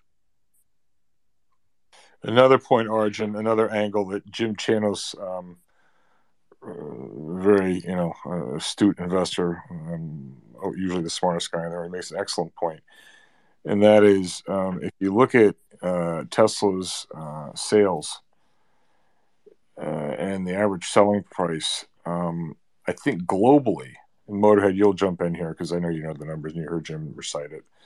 I think global, the entire luxury car market is only, I think, four million units, a number like that, and um, defined as over $45,000. And Tesla already has unit sales this year of 1.3 million. And so there's a limited, you know, the luxury car market is limited in size. And so if you start thinking about these this idea that their units are going 50% a year, you know, for the next few years, they're already 30% market share in the luxury car market. And then furthermore, Motorhead could put numbers on this, but Motorhead, throw give me the numbers again. Like a fifty thousand dollar car, um, you know, over there is really like a, a two hundred. It's all about China is like a two hundred and fifty thousand dollar car here, given the difference in per capita income. So, you know, th- there's a limit to how far they can push this. And, and no, I mean the, the the biggest statistic that that needs to be you know piped out. You know, if you're if you're short Tesla. Uh, or if you're long Tesla, the the biggest statistic you should be looking at is that the uh, Model Y capacity which they built two factories for in Germany and, and Texas.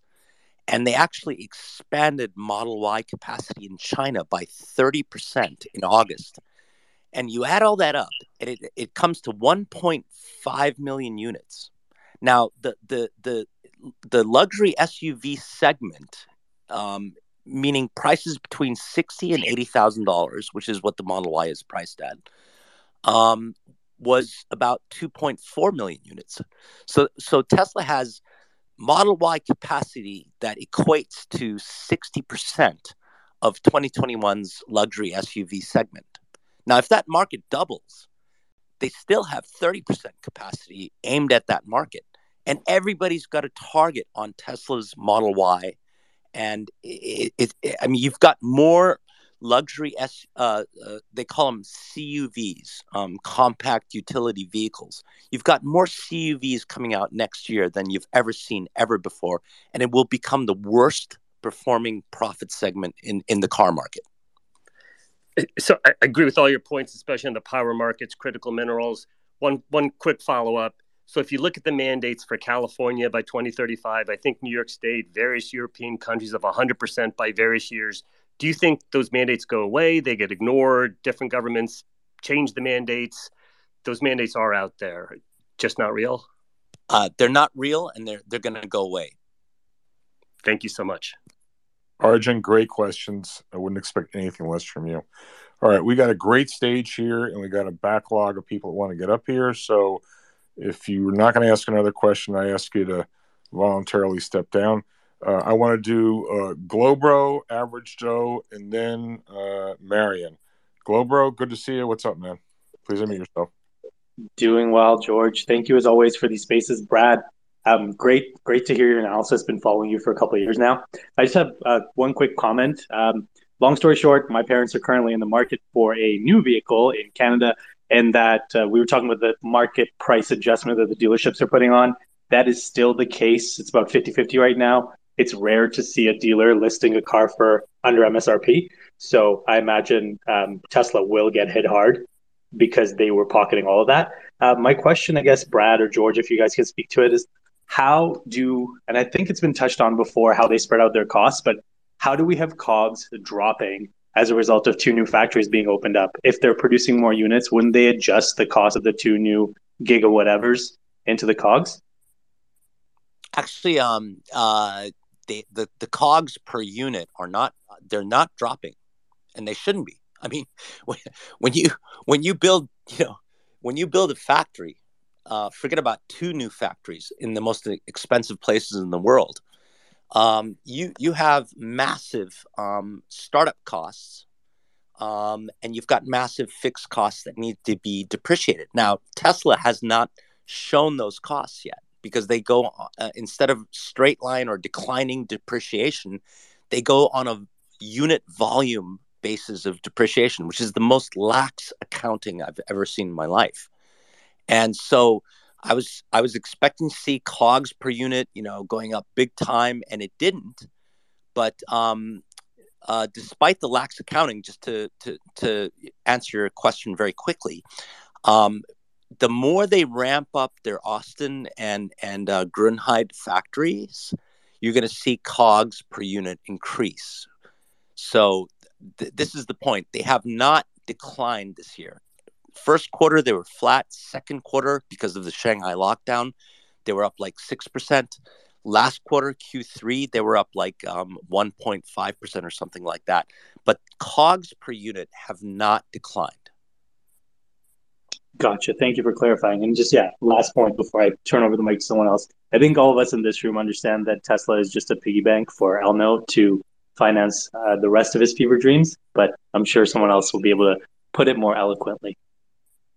I think, George, you, you're better at this than me. yeah, one, one, one, one, one question I wonder. Um, you know, I like you, Motorhead. I've never seen a company with such aggressive accounting, auto company such aggressive accounting, gets away with it and you, you, take that. You said the you know funding secured the 420 thing. His quote where he said, "I don't respect the SEC," and he tweets and yada yada yada. I mean, it's sort of like he's living with under a completely different set of rules, and he gets away with it. And it just makes me wonder. I was having this discussion with somebody today, and they're like, "No, he's protected."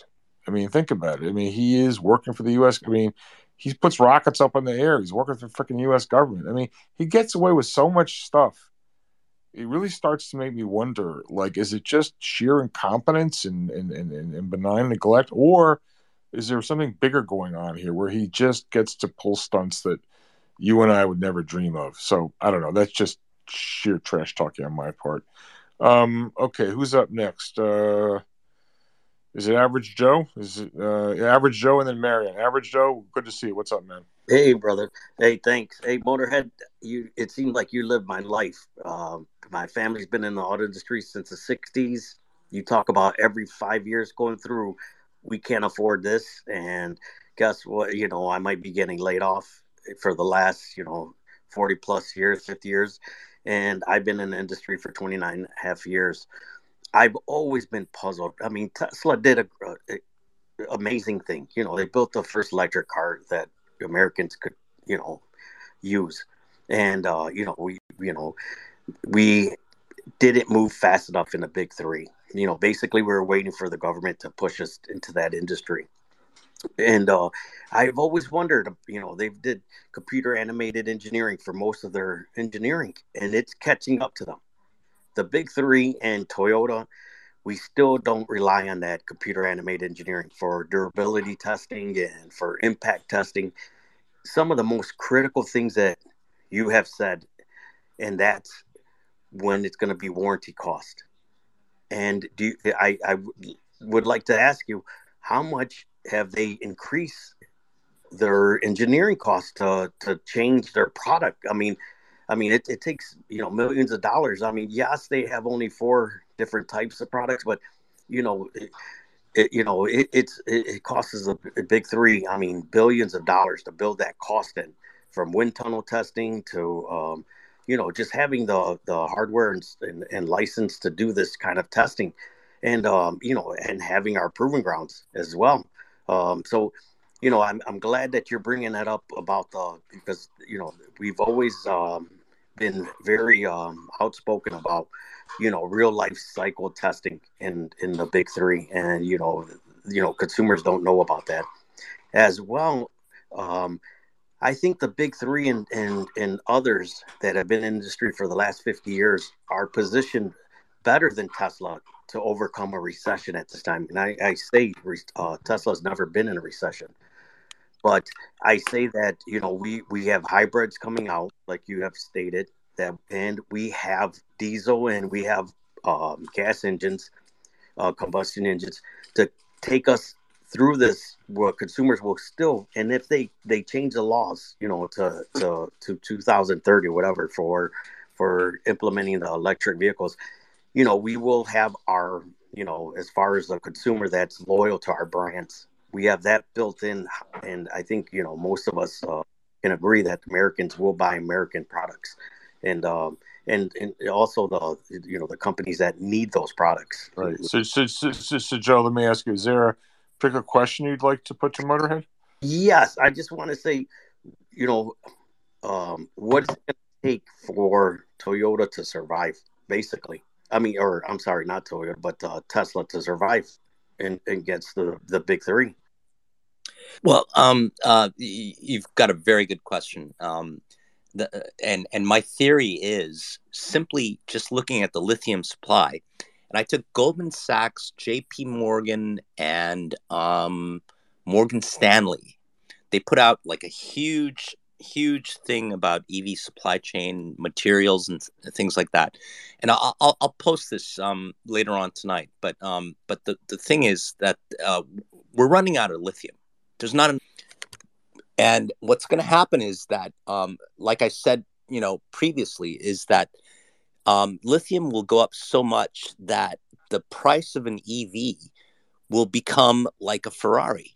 So people who who drive evs will be like you know looked at like wow you've got a you're really rich you know because you can afford an ev so i don't i don't i don't think that evs will make it. I think I think actually mining lithium and and mining everything when you build battery cells for for an EV, you emit more carbons than than you do when you when you're making a you know gasoline engine vehicle. So it's like, um, and I I don't think anybody's anybody's done the the the the work yet. They've done the work on a Honda Civic versus a Model Three and they came out with the statistic that you have to drive the Model 3, I think it's something like 50 to 70,000 miles before it breaks even on a carbon basis from from well to wheel meaning from from mining all the materials and getting all the materials for the car so what what, what i what i my theory is that um that toyota motors is actually the smartest you know car maker out there they're saying you know we're not going to jump on the on, on the bandwagon Volkswagen is a piece of shit. I mean, they've got horrible governance. They've they've you know completely scammed the the entire world with their diesel shit. And and and now they they oh okay we're gonna jump on EVs you know so so Volkswagen I would short Volkswagen along with Tesla because they've jumped on the on the whole EV bandwagon and I don't think EVs will be the ultimate solution.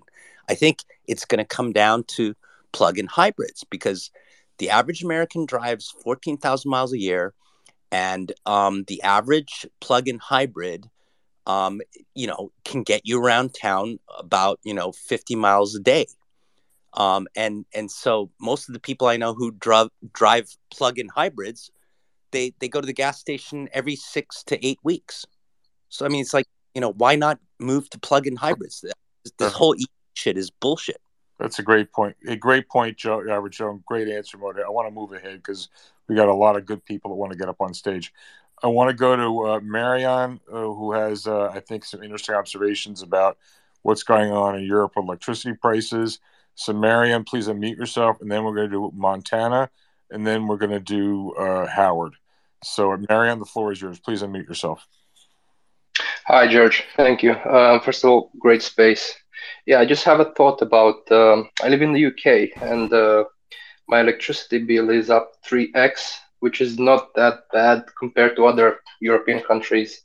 So I know that when people, when the diesel cost goes up compared to petrol, people sell diesel and buy petrol cars. But when you have 3x increase, and that's thanks to government intervention, does does anyone know how is that going to impact the demand for electric cars in general, not just for Tesla? Thank you.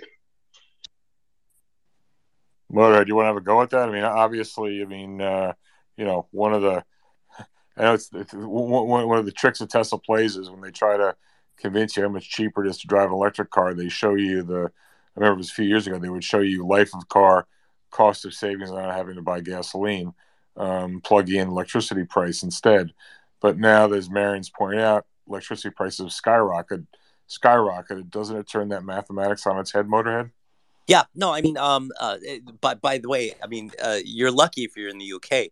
I had a guy from Germany DM me and said um, that um, to to charge his Tesla is going up seventy percent from January. So it's cheaper to to to to plug, you know, to to get an ICE vehicle. So that's the answer to your question.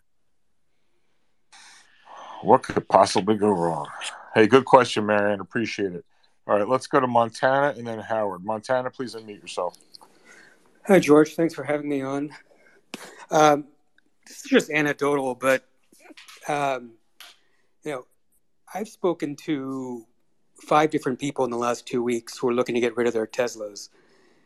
And my question is for Motorhead. Um, can you envision a scenario where sales actually decline next year? No, I, I, I don't. I uh, okay. So, I mean, these guys are all about the the stock price, right? So, um, what drives the stock price, what, what has driven the stock price up to now, is deliveries, and deliveries have nonstop grown by you know thirty to fifty percent year year on year, and um, so I don't I don't expect deliveries to to decline next year, but I expect pricing to come down big time I mean, at least 15%.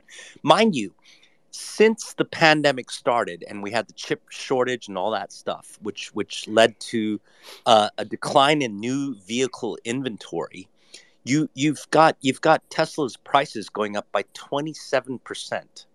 And because they don't because they have a direct sales method and they don't have dealerships, that that all went into their pocket 100%. And so I don't expect deliveries to decline. And even Musk said this. I mean, Musk said this last week on a, on a Twitter space. I couldn't believe it. He said that 2023 is it could be a 2009 type recession. And I mean, I don't know how many of you guys were around in 2009, but I was working in a hedge fund and it was like it was it was it was I mean, it was seriously bad shit. And um the point is that if you have a recession um, and people say, "Oh, well, you know, Tesla has you know high gross margins, so you know they can lower prices." Well, listen to this: in 2009, 2010, BMW, Mercedes-Benz, and um, and uh, Lexus combined saw their sales unit volumes decline by 30 percent. Okay, so um, yes, they could they could see volumes decline. They should see volumes decline. I mean, nothing goes up in straight line. But the thing is, what Musk said on a, on a Twitter space last week was that they would lower prices so that they could grow volumes. And he said that we could be in a situation where we have lower margins to negative margins. And and I, I don't know why this was not bigger news last week. Yeah, I, I, I was on that space, and my my hair caught on fire when I heard that. And I'd like to point out something else uh, to the questioner, and that is, um, you know, this model of selling dollar bills for eighty cents and uh, raising capital from the markets to plug the hole, and pursuit of growth at any price, and being rewarded by the market because they're just paying for top line growth. In a world of, of, of, of free money where you can plug up your op you can you can you can patch the hole. You can you can, you can plug the hole of losses with free capital. That works. But we're dorothy we're not in kansas anymore. And i the market you're starting to see this. The market is not paying for that anymore. Growth at any price as an objective um, is well past its it, it, it is beyond its past due date. And so you know whether whether it's that or it's stock based compensation, all this kind of stuff. I mean, companies, you know, respond company managements, you know, follow the market. It's like you know Charlie Munger would always say, you know, you show me you show me the incentives, I'll I'll show you the outcome.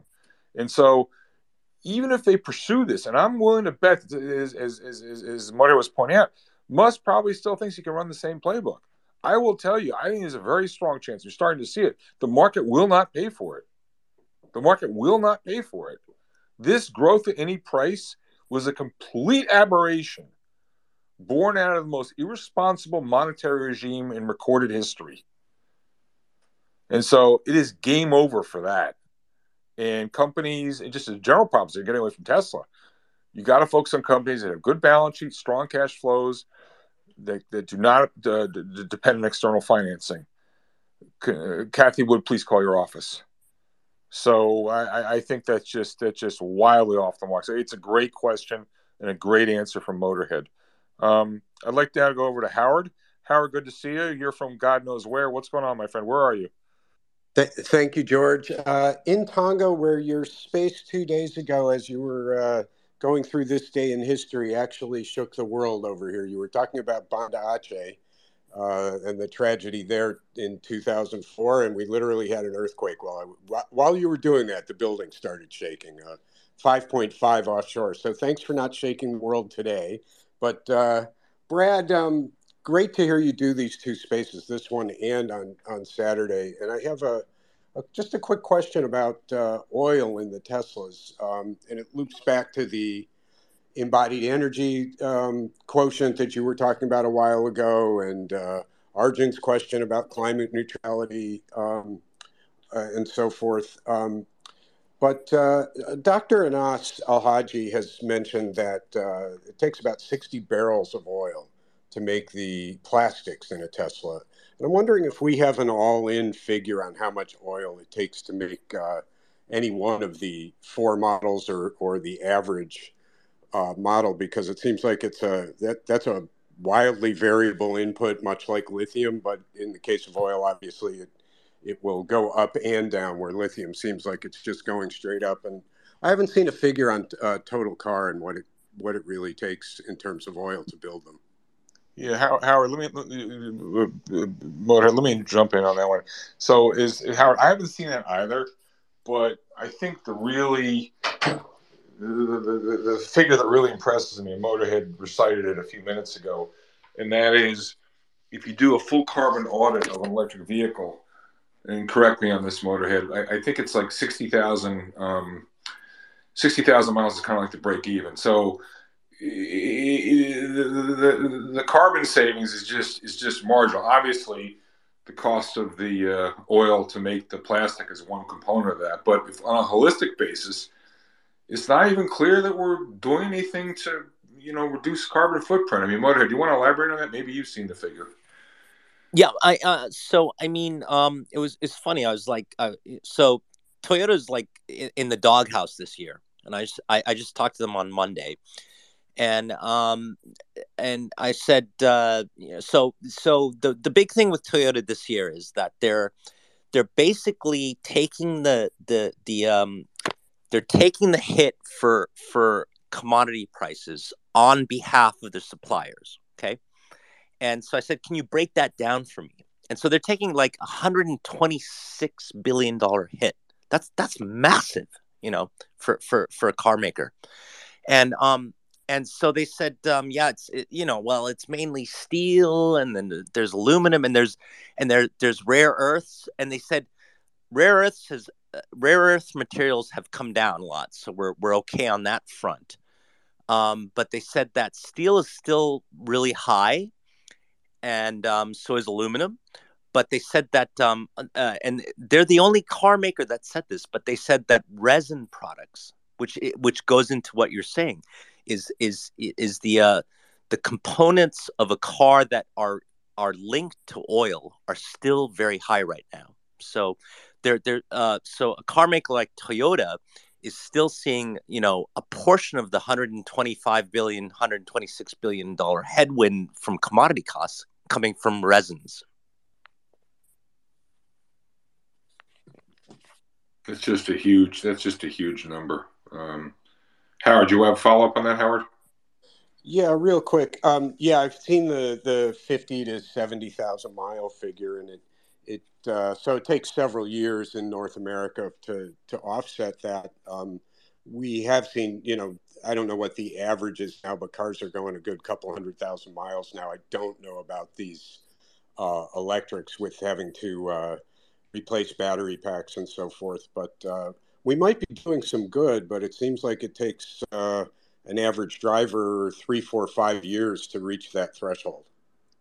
God, sorry, I, I, I just want to say this uh, to everybody, and, and I'm sorry, sorry, George, to jump in here with you uh, without you moderating it first, but I think the Biden IRA um, EV subsidy program is is the stupidest program in the world. It's it, it's it's exclusionary.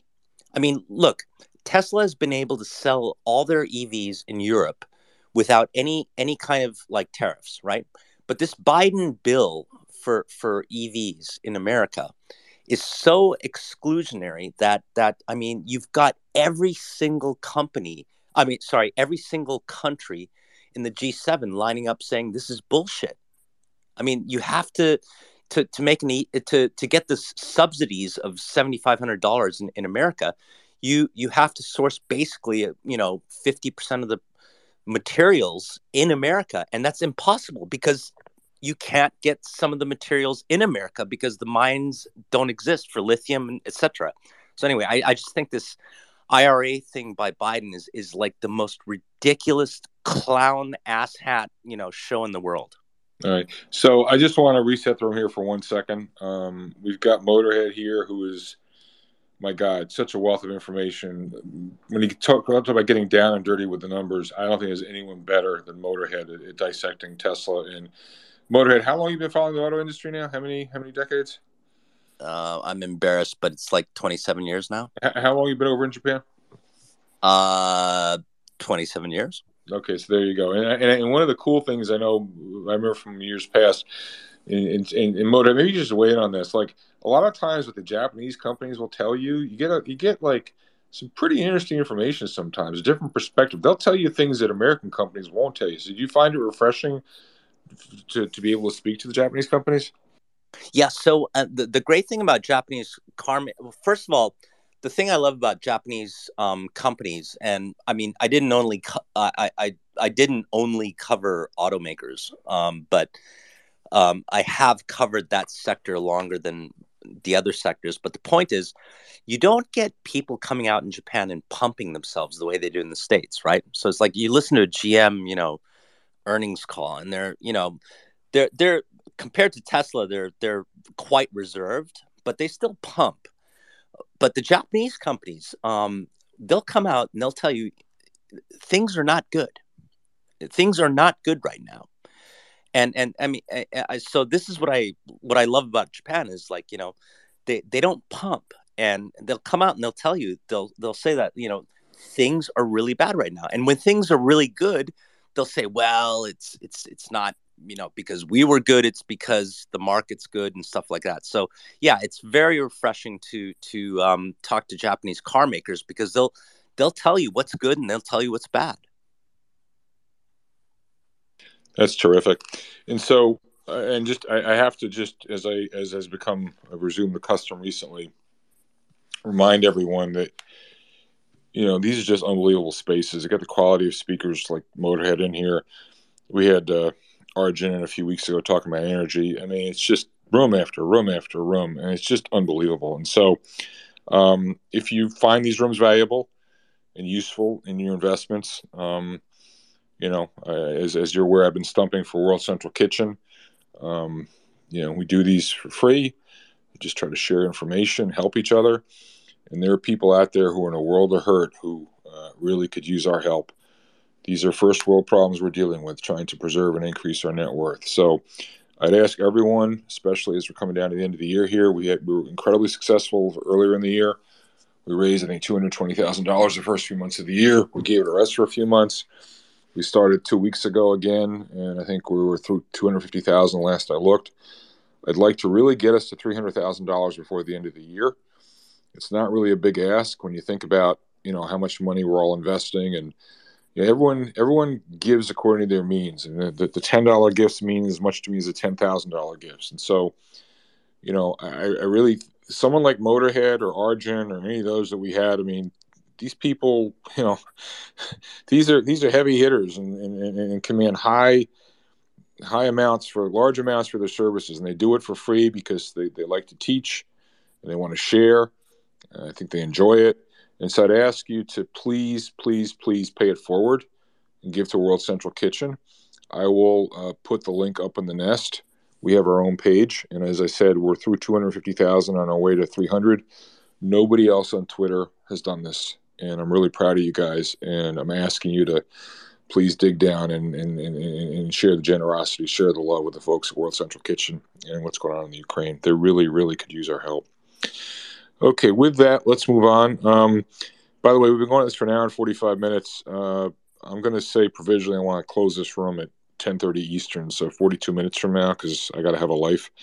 Um, so I'm going to ask each of the speakers or anyone who comes up on stage to try to keep the questions tight.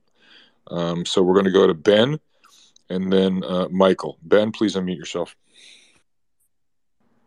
Hey, George. Um, I I I, uh, I interact a decent amount with Motorhead. I don't have a question, but I, I have a, a, a, statement more or less that I, I, feel just wasn't brought up tonight and is not brought up nearly enough, which is the idea of key man risk. Um, just kind of if if let's say that Elon Musk gets hit by a bus or a runaway Tesla or overdoses tonight, um, what does Tesla stock trade at tomorrow? And in my humble opinion, this is something that is not not analyzed or thought about nearly enough by anyone who's holding this stock. Uh, it's obviously a cult stock. It's propped up on the, the cult of personality of Elon Musk, Electric Jesus. Um, so again, ask yourself that question: if if Elon Musk does not wake up tomorrow, what does the stock trade at? And I would I would wager that it's it's a far far outsized key man risk compared to anything else in the tech sector, uh, cyclicals, whatever have you. Motorhead, you want to have a go at that? Because I have an opinion. I've got an opinion. Um, the, the fanboys would cry. I think the stock would rally. If you get if you get somebody like, um, I, I saw Nissan go bankrupt and then Carlos Ghosn from Renault came in and turned the entire company around. You get a high flying CEO like that turning around Tesla, the stock could actually rally. Um, and I think people have had enough shit with with Elon, you know, um, praising you know Russian oligarchs and stuff like that. It's like uh, I, I think the stock might rally. Actually, I mean, I, I agree it it would go down for one day, but I think um, getting rid of that asshat you know, it would be a plus for the stock. So my answer is a little bit different. It's a multiple time frame answer. I totally respect and sympathize with Motorhead's view that it might rally. I think looking beyond that, though, I think it will collapse.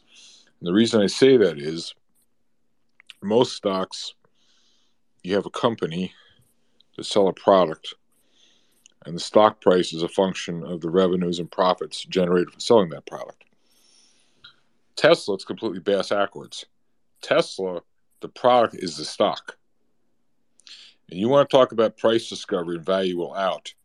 I think the fundamental value, the, the, the true earnings power of the company, is so small relative to the current market cap of the company and the bubble like valuation multiple of earnings or revenues is a function of Elon Musk that whereas the company may do better operationally, I think valuation wise, I think it would collapse.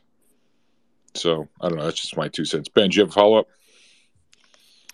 Yeah, I was I was honestly kind of stunned by Motorhead's uh, reply to that. Uh, maybe there's some some sort of embedded bias there, uh, which is totally fair. You know, Motorhead and I, I'm sure we have a lot of battle scars from trying to short this fucking thing forever. Um, but yeah, you get me. Um, I just it's so the thing is too is that is if if Elon is gone, then I would expect basically an announcement of financial restatements within a, within a quarter.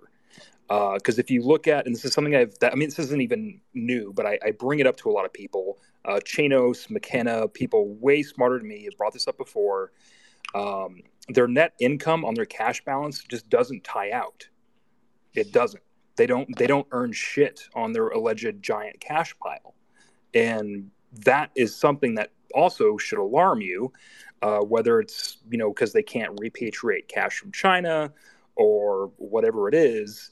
Uh, they're not earning anything on their, their cash balance versus versus peers. And right. again, I'm not, I'm not the first person to bring this up. Uh, we noticed it back around 2018, but it's it's a real issue. So if, if Elon is gone, and you you lose the Steve Jobs of your of your company, um, the, the the next thing that would happen, in my opinion, is basically people are going to flee, and you're going to see massive like okay, we're we're going to have to restate a lot of financials.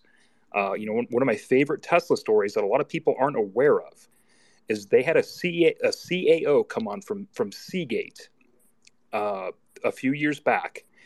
He was there at that company on, on paper. He was there for about three months uh, but an unpublished story that just didn't make it to press because they couldn't get a double source on it was that he was shopping a CAO that they had just hired, a chief accounting officer, was shopping his resume after being at this company for two weeks.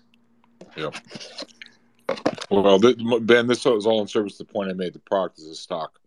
And so when I talk about value out, like if you properly, you know, part of that is just getting to the bottom. Like, what do they really make? I mean, instance, one of the things I like to point out, you look at um, you know, how they define cash flow, how they define earnings. Look at the cash conversion. I mean, it's clear they're playing games. And so, no, 100% agree, Ben. Ben's excellent point. Thank you for that.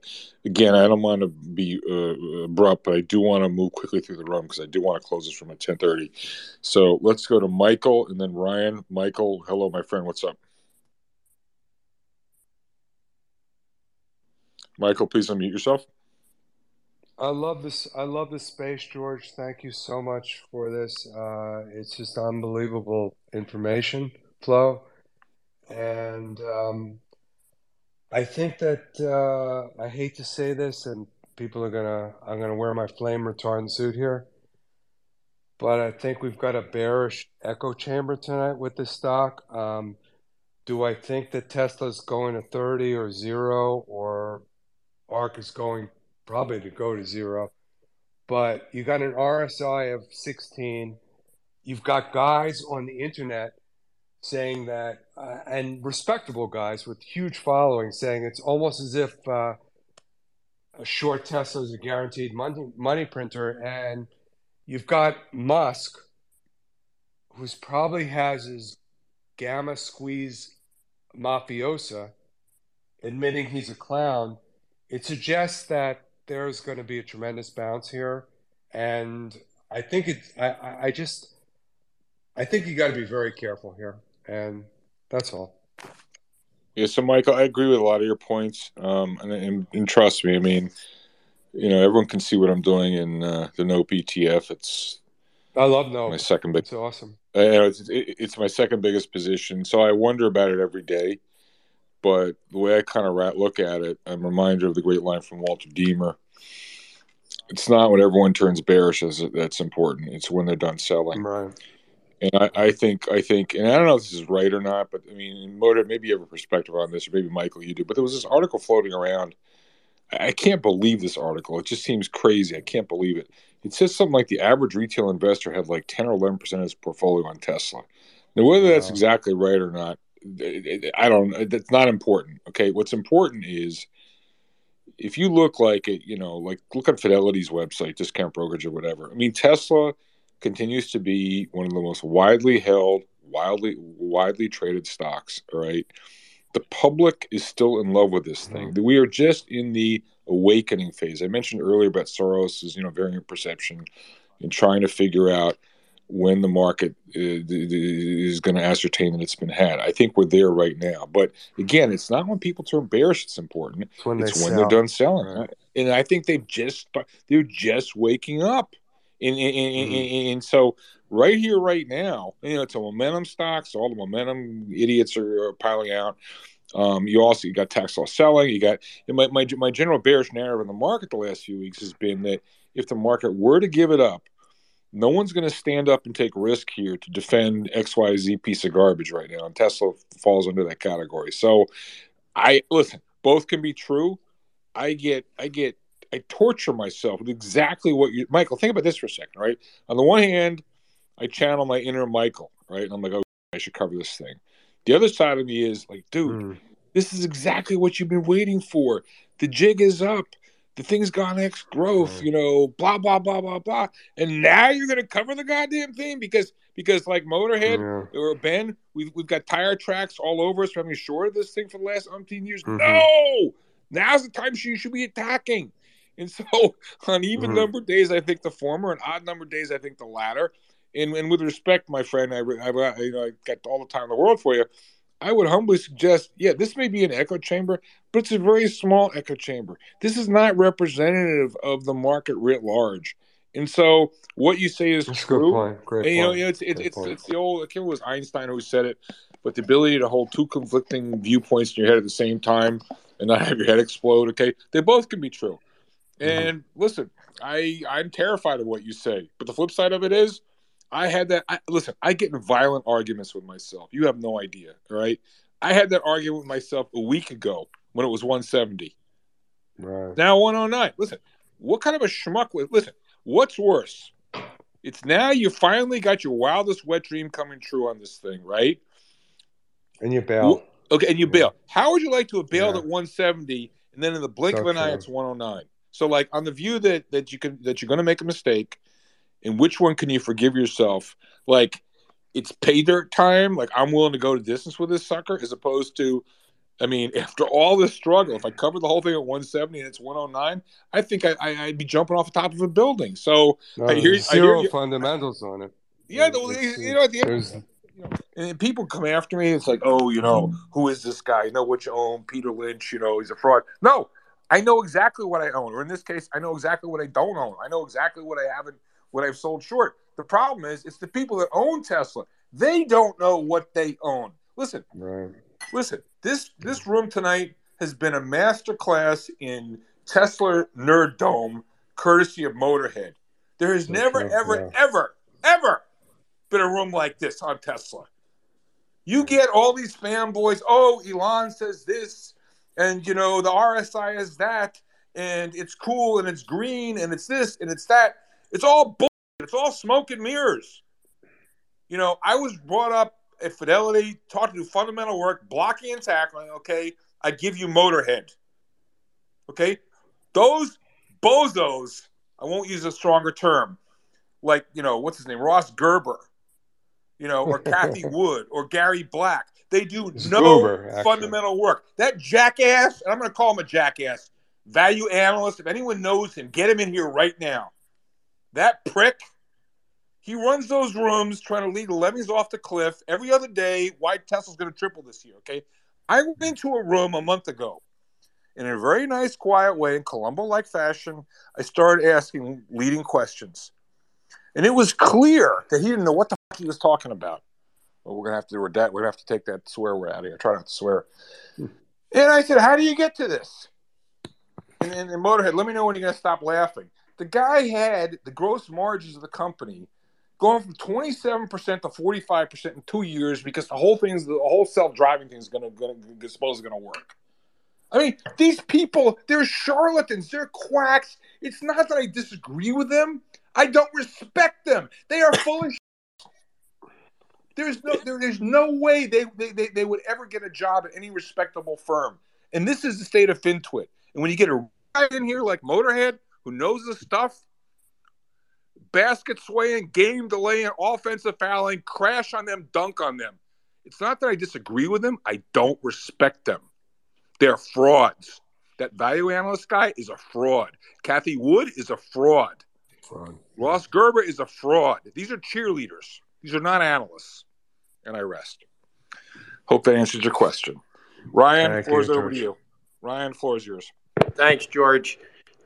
Fantastic room again. I, I got a question for Motormouth, and I, I am way outside of my here, so bear with me. But uh, there is a nickel mine that's being contested in northern, supposed to go into production. Hey, hey, hey, Ryan, Ryan, Ryan, Ryan, Ryan. You, you, you sound like a smart guy. You probably know your shit, but I don't. Is this really like relevant, or is this like sort of rabbit hole minutia stuff? Because No, I, no, irrelevant. So it's it's kind of a read because they're supposedly Tesla is committed to purchase 165 million pounds of nickel from them. So I'd love to get Motorhead's read on what you know. Can you read into that? What does that say that a mine that's supposed to start producing in 2026 is committing 165 million pounds of nickel to Um, uh, you know, I, I I- most car makers do not um disclose how much materials they've they've locked into, so I have no idea. All right. Hey, Ryan, you know what? I suggest you take that question up offline with Motorhead because uh, I, I think it kind of kind of runs a little bit wide of what we want to talk about in this room. Good question, just just not for this room. Uh, ben, did you have a follow up? I see you keep you keep raising your hand, Ben. No, that was actually that. That was pretty much it. All right, that's cool. All right, so um, I want to try and knock off the rest of these. I'm going to get everybody up here, and then we're going to try and close this room because this has been really going. This has been a great room. Um, all right, so let's go. We're going to go back to Globro for a follow up, and then we're going to do future, and then my good life. So Globro, you had a follow up. I uh, just wanted to make a quick little point. Uh, we were talking earlier about emissions. Um, one thing people don't factor in: not only do the ranges of when do you offset the EV carbon footprint vary from you know 10,000 miles to 120,000 miles. Most people don't realize that steel, copper, lithium, all these things require not only oil and gas but coal-fired plants and all the mines. So I don't think we can ever make up the front loading of carbon uh, footprint. Yeah, that's that. Sounds right. Right. That ties in what we were talking about earlier about how if you do a full proper carbon audit of these things, they don't really save much on emissions. Thanks for that, Globo. All right, let's go to uh, future investor, and then we're going to go to my good life. Future investor, please unmute yourself. Yeah, hey George. Yeah, nice to speak with you, and uh, thanks for bringing me up. Just had a quick question. Um, given your experience at Fidelity and looking through the 13Fs and the recent filings, I was just wondering if you could provide some commentary on the types of discussions that are going on at, you know, T. Rowe, uh, Capital World. These are obviously, you know, huge institutions, uh, a lot of capital. They're not ARK, not Cathie Wood. Um, they don't have the same axe to grind. So, you know, given that they've been adding to the shares, I'm just wondering if you could, yeah, provide any color or insight on what you think they may be doing. And just to add to that, you know, the, the price action in Tesla over the last two weeks feels very rem- reminiscent to me uh, of the short squeeze that the stock went through in February 2020. You know, a lot of volume and and uh, and up. This feels exactly the opposite. So I'm pretty sure the squeeze was driven by big institutions. Uh, what do you think about now? So, not in any particular order, and I'll take a stab at it first, and then if, if Motorhead or Ben or anybody else wants to take a shot at it. Uh, actually, you know what? Let me go to Ben. Ben, you, you seem to be animated about this question. Ben, do you have a perspective? Oh yes, I do. Uh, and this was this was uh, you know a quote conspiracy theory for a while uh, when the stock was just and it, uh, full disclosure, I was I was long while this was going on. Uh, but when we were getting these crazy gap ups and you know plus five, plus ten, plus fifteen percent every day in Tesla, and you saw these wild, wildly outsized call buying volumes on the stock, and then later we found out that that was fucking Masa-san from SoftBank. It came out. It's it's it's it's a proven thing now. You know, Masa was buying tons and tons of OTM options on a lot of his holdings to drive up the price because you know that that creates delta hedging. So it you know buying begets buying, whether it's through options or stock, and and that will unwind. And that, I think that's been a huge part of what we've seen recently because you know again th- this stock has more open op- open interest in the options chain than anything else in the entire market. Period. So you have to keep that because you know at, especially at this day and age, you know, if if Benn Eifert was here, he'd back me up on it. But you know, at this current state or market condition, uh, you know, options do drive markets. That's that's a reality. You know, the dealers have to hedge their positions that they're selling. And now with the the stock price collapsing, all these all these people who had a delta hedge against these deep out of the money options that are now way underwater where the IV has been very much suppressed on them, they get to roll off those delta hedges of, of the, the common stock that they were owning to hedge against that. So it just creates that positive feedback loop that goes lower and lower. That is just a, a reality. Like just just talk to a, a, a guy who runs like a vol desk and he'll tell you like that's that's a thing. Um, so like yeah, and again, it's a very levered name because this is a you know this, this is a Tiger Cub favorite. It's it's a it's a name that levered funds love to be in because it's just you know up and to the right. But when that breaks, you have to get and flush all of that that leverage out of the name. I, I, I would add Ben that that's that, that totally spot on. I would add to this that um, Capital is the uh, largest holder of Tesla eh, among actively managed um, funds. Okay, so CWI. I'm, I'm, not I'm not talking about you know BlackRock or or, or Vanguard, but right.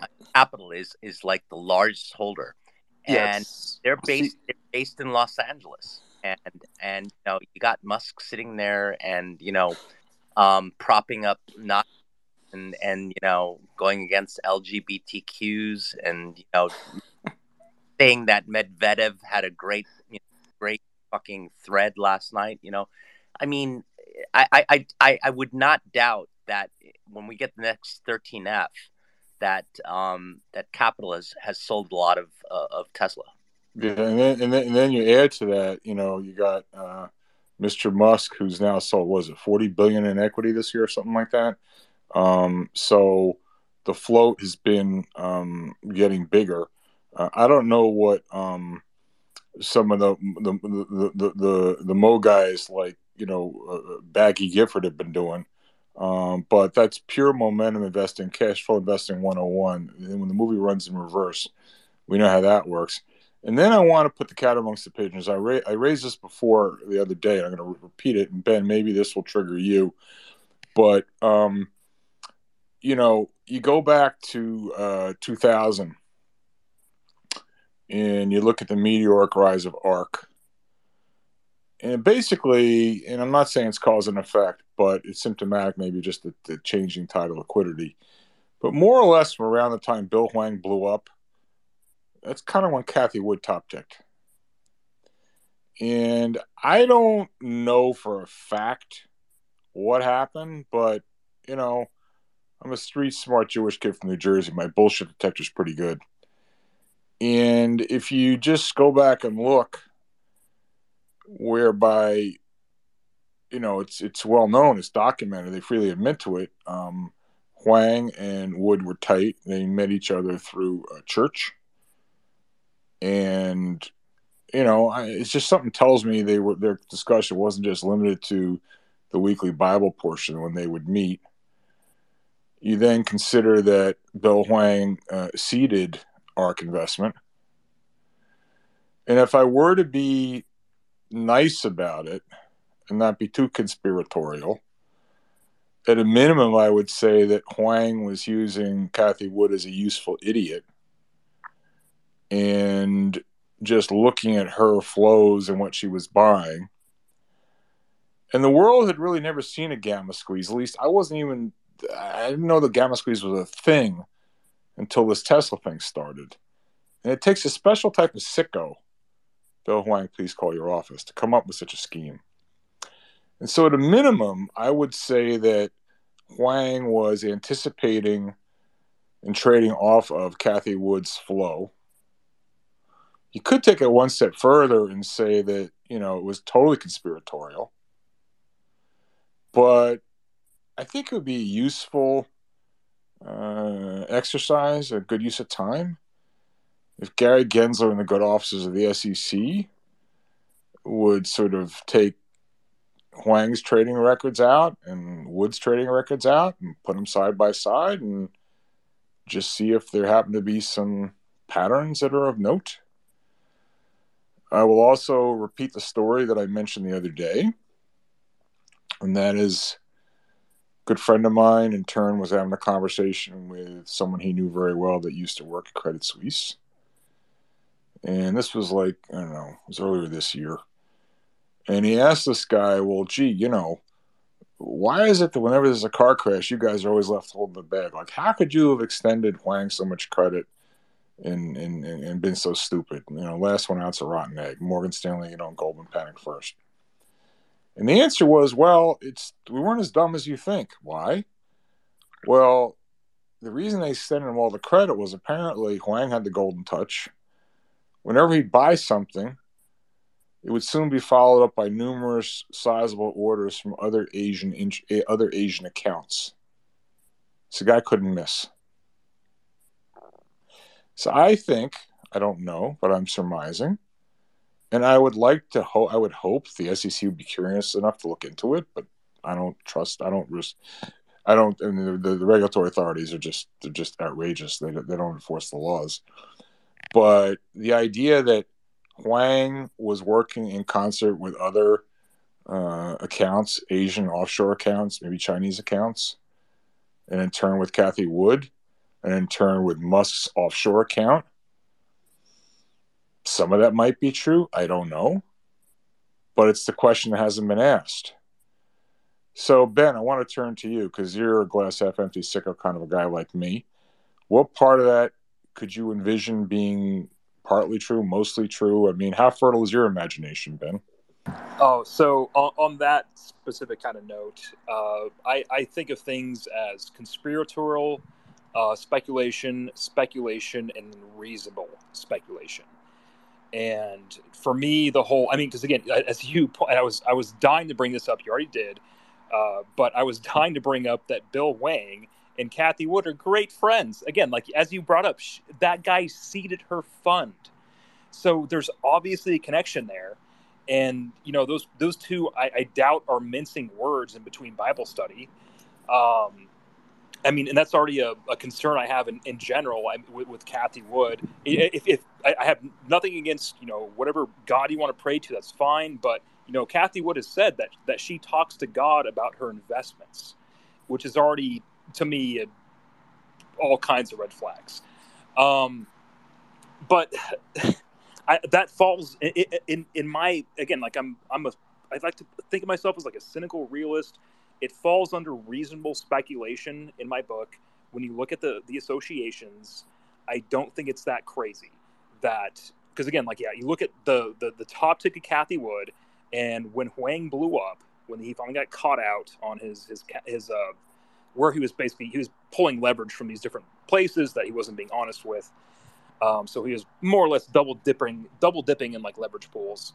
Uh, you know, he he locked the float on GSX. If anybody here is you know traumatized enough to remember that, I don't need to tell you that.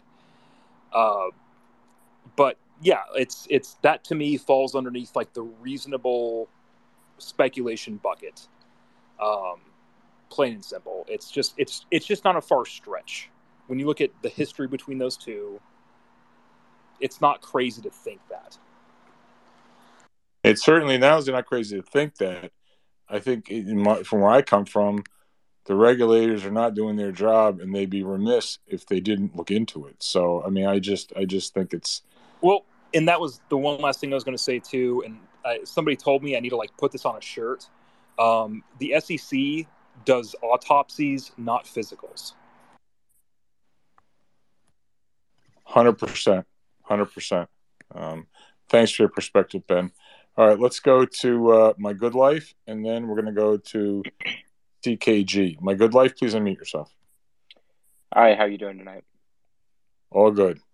Glad you're here. So, What's your question? Uh, my question is I have a little bit of a different angle and a different perspective. And my background, I, I worked in solar for many years for uh, First Solar, the largest uh, U.S. manufacturer of solar.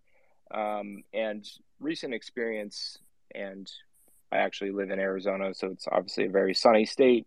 Um, but I'm installing solar on my home, and the rate at which I'm able to procure solar and produce enough electricity for my home, but also an electric vehicle, uh, it essentially works out to about $50 or a little bit more a month uh, to basically power my home and power an electric vehicle.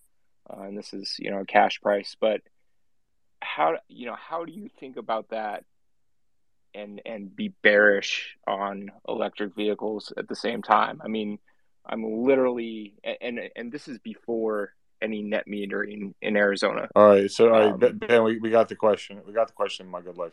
Ben, over to you. Uh, to, so my response to that would be: Do you know what the percentage of Americans are who live in an apartment? I do not know. It's a lot. Uh, and granted, a lot of these apartment complex slash multifamilies have charging stuff that they're starting to build in, but for the most part, if you're looking at an actual like linear extrapolation to people who can charge their vehicles at home, it's a very low percentage of the overall population.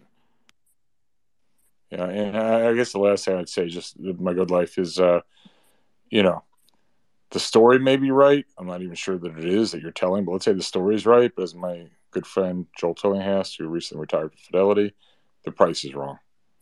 I mean, at a 350 billion dollar market cap, it like it's it's in the price many, many, many, many, many times over.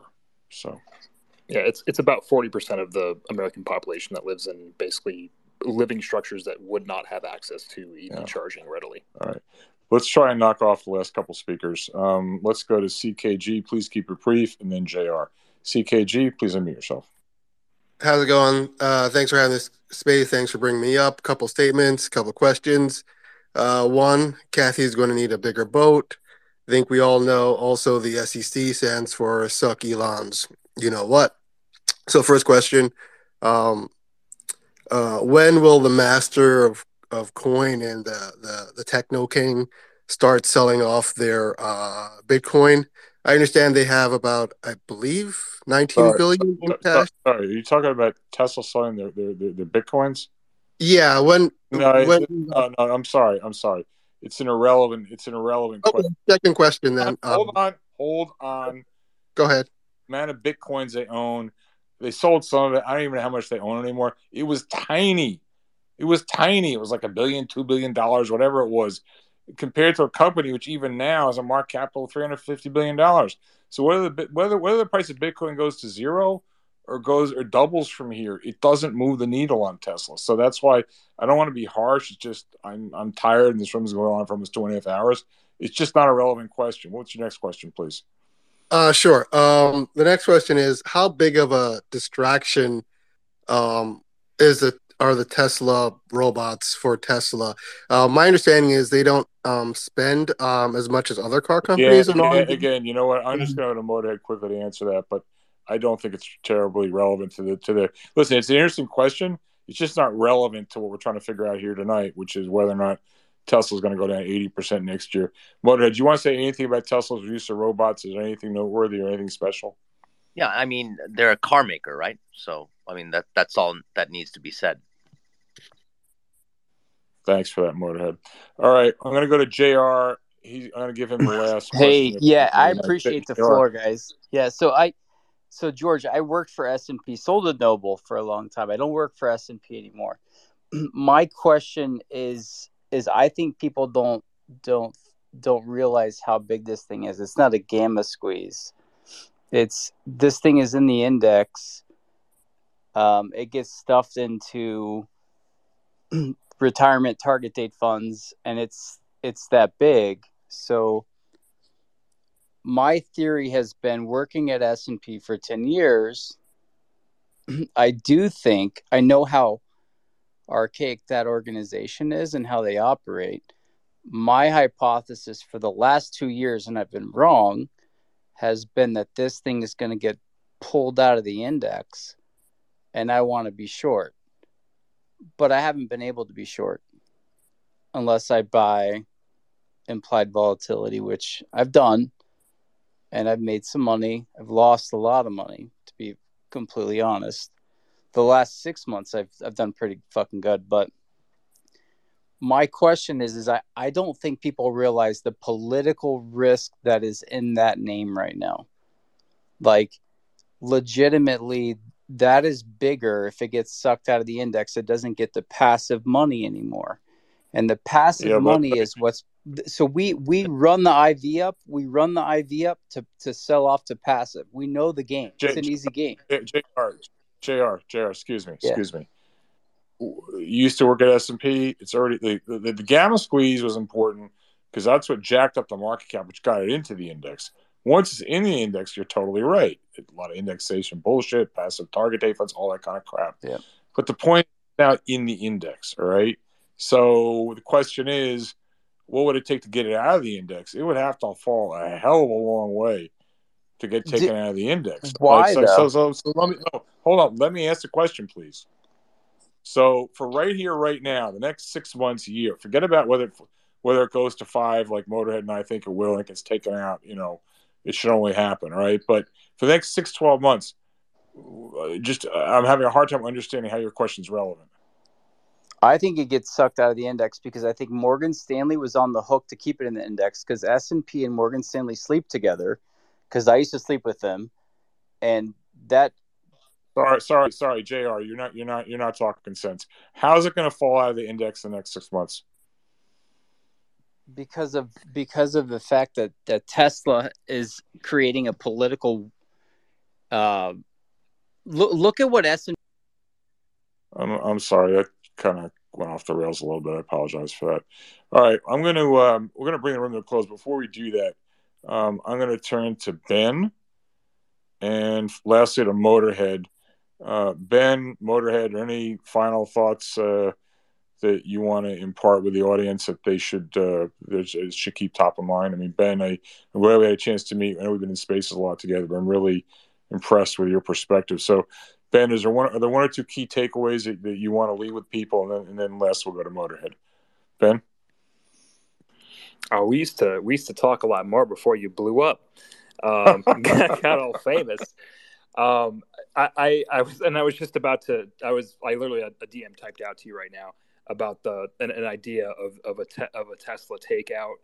Um, that is just not even remotely on my radar. Um, because again, I, I don't think they have clean books, and I think we have several empirical and practical points to basically point that out. Um, so because if, if obviously if they if they were to become an m&a target at, at some kind of lowish price for like a takeout or a take under uh, they have to open up their books to outside parties. And when when elon really flinched on the twitter deal was when they wanted to really start deposing him and digging into the nitty gritty of the stuff that he is involved with. And that's when he folded which is what we predicted, what we traded on, made money on. Um, that that is when he flinched and folded. Is when they wanted to depose him at length and at at detail. It, that's when he backed out, and and that's just Elon. That's not even the Tesla books. So I would I would I am very much against the idea that they'd be some kind of takeout targets, even at a much lower multiple because again at that point they have to open up the books like full kimono to somebody that they don't trust that isn't in their pocket. I think this is a full Wirecard scenario for anyone who followed that. Regulatory capture kind of what we were speaking to earlier. Um, that's again that just i just do not think it could be a takeout target just based on the fact that i don't think their books are clean i think their cash balance is bullshit just based on their their their earned income on that that cash balance which is dismally low um so that's my closing thought on that man after my own heart more power to you ben the motorhead You started this whole thing. You're going to end this whole thing. I want to thank you. This has just been extraordinary. You've been so generous with your time. And again, we've learned so much from you. So, Motorhead, the floor is yours. Well, um, George, thanks, but you, you, you actually are the, the the main man here. You put your money where your mouth is, and and you know it's great to see you know your ETF um, up so much. But um, I, I just you know uh, in a capital intensive business like the auto industry, um, I've never seen a car maker go up like this in in terms of deliveries, whether it's true or frauded. I've never seen something go up in a straight line like this and um, I've only seen something similar to this with Subaru between 2010 and 2016. So anybody who can like you know download the data or look it up in on Google, go look at go look at Subaru and see what happened. And um, they they peaked out at 17% operating margins in uh, 2015, and um, they're they're less than half the value that they were at that time so I think that's where we're heading with Tesla. Thanks for that, Motorhead. Um, this has been an amazing room. I learned a lot from so many of you in this room, and I want to thank all of you. Um, you know, it's funny. I've gotten a lot of uh, heat for my Tesla views, but I'm an investor. I'm not a. I don't try to predict short-term wiggles. Um, I'm a fundamental investor, and it's funny. I love how people try to invoke dictums from uh, past investment greats, and they start invoking you know, what they think Peter Lynch would. I, that was a hilarious one. I think it was today or yesterday. Peter Lynch would be buying Tesla. You think? I didn't know when I finally could bring myself together and stop laughing. I politely, politely rebutted the guy. And, you know, he starts giving me uh, grief. And someone wrote to my rescue with a follow up tweet. It was something like, This is hilarious. You know, the guy, the, the, the, the, newbie investor who's bought into the narrative is trying to school the guy who worked for Peter Lynch about what Peter Lynch should be doing with Tesla. I mean, what saddens me about this whole thing is people don't know what they own. They really don't. Elon Musk, Tesla, really epitomizes everything that's wrong with this market. It only happened because so many things came, the confluence of factors. Too much money in the system, too much, you know, monetary largesse, ESG, scam accounting, the CEO who likes to kind of travel outside the lines and captures the imagination of the public. This Tony Stark like figure is going to save the planet. Phony ben, Stark. Yeah, you know, you know, Ben, you know, you're against Tesla. Oh, you must not believe in climate change. You're a Neanderthal. You're a flat earther. And they make the fawning of the mainstream media and Cramer and CNBC and all these clowns know what you own. They don't do the work. Motorhead does the work. Ben does the work. I do the work. You know, who you gonna who you gonna believe? Ben, Motorhead, or Ross Gerber and Cathie Wood? I mean, we won't even get into it, but the quality of her research is legendary how bad it is. But this whole disintermediation, whereby, you know, if people really had to do the work, do the analysis on Tesla, I think they would reach a different conclusion. Instead, they give money to Cathie Wood, she runs with it, or they just buy into a narrative or story. And they can get away with it. You know, let's be real. I mean, when you're in a market where David Portnoy is able to run rings around Warren Buffett by pulling dice out of a bag and, and, and picking stocks, the ticker symbol corresponds to the letters he pulls out of the bag and he's and he and he's and he's ridiculing Warren Buffett, and he's kicking his butt when it comes to performance. Did Warren Buffett get stupid all of a sudden? Don't think so. Did the world go mad because there's too much money in the system? And it's that type of market environment that gives you Tesla. And I think it was a quote from Mark Twain. and I'm going to end on this. A quote from Mark Twain. I think I got it right. It's a lot easier to fool someone than it is to convince them that they have been fooled. Ladies and gentlemen, that is Tesla. That is that is the that is the that's the investing public. That's Tesla. So on that note, Motorhead, I can't thank you enough. This has been this has really been a tour de force. I think this is the best room ever in the history of FinTwit when it comes to Tesla, and we have you to thank for it. And this room will probably be heard by, you know, 20, 30,000 people before it's all over. And I hope some folks will avert some losses by virtue of having listened to you. So, Motorhead, thank you. You've performed a real public service. So, um, Thank anyway, thanks so much to everyone here. This has been a great room. We'll do it again before too long. And you know, I keep joking about the car company that shall not be named. Well, we're naming names and we're taking prisoners. So there you go. Hopefully, I don't get thrown off of Twitter. If I do get thrown off of Twitter, you can start a GoFundMe page for me. You'll know what happened.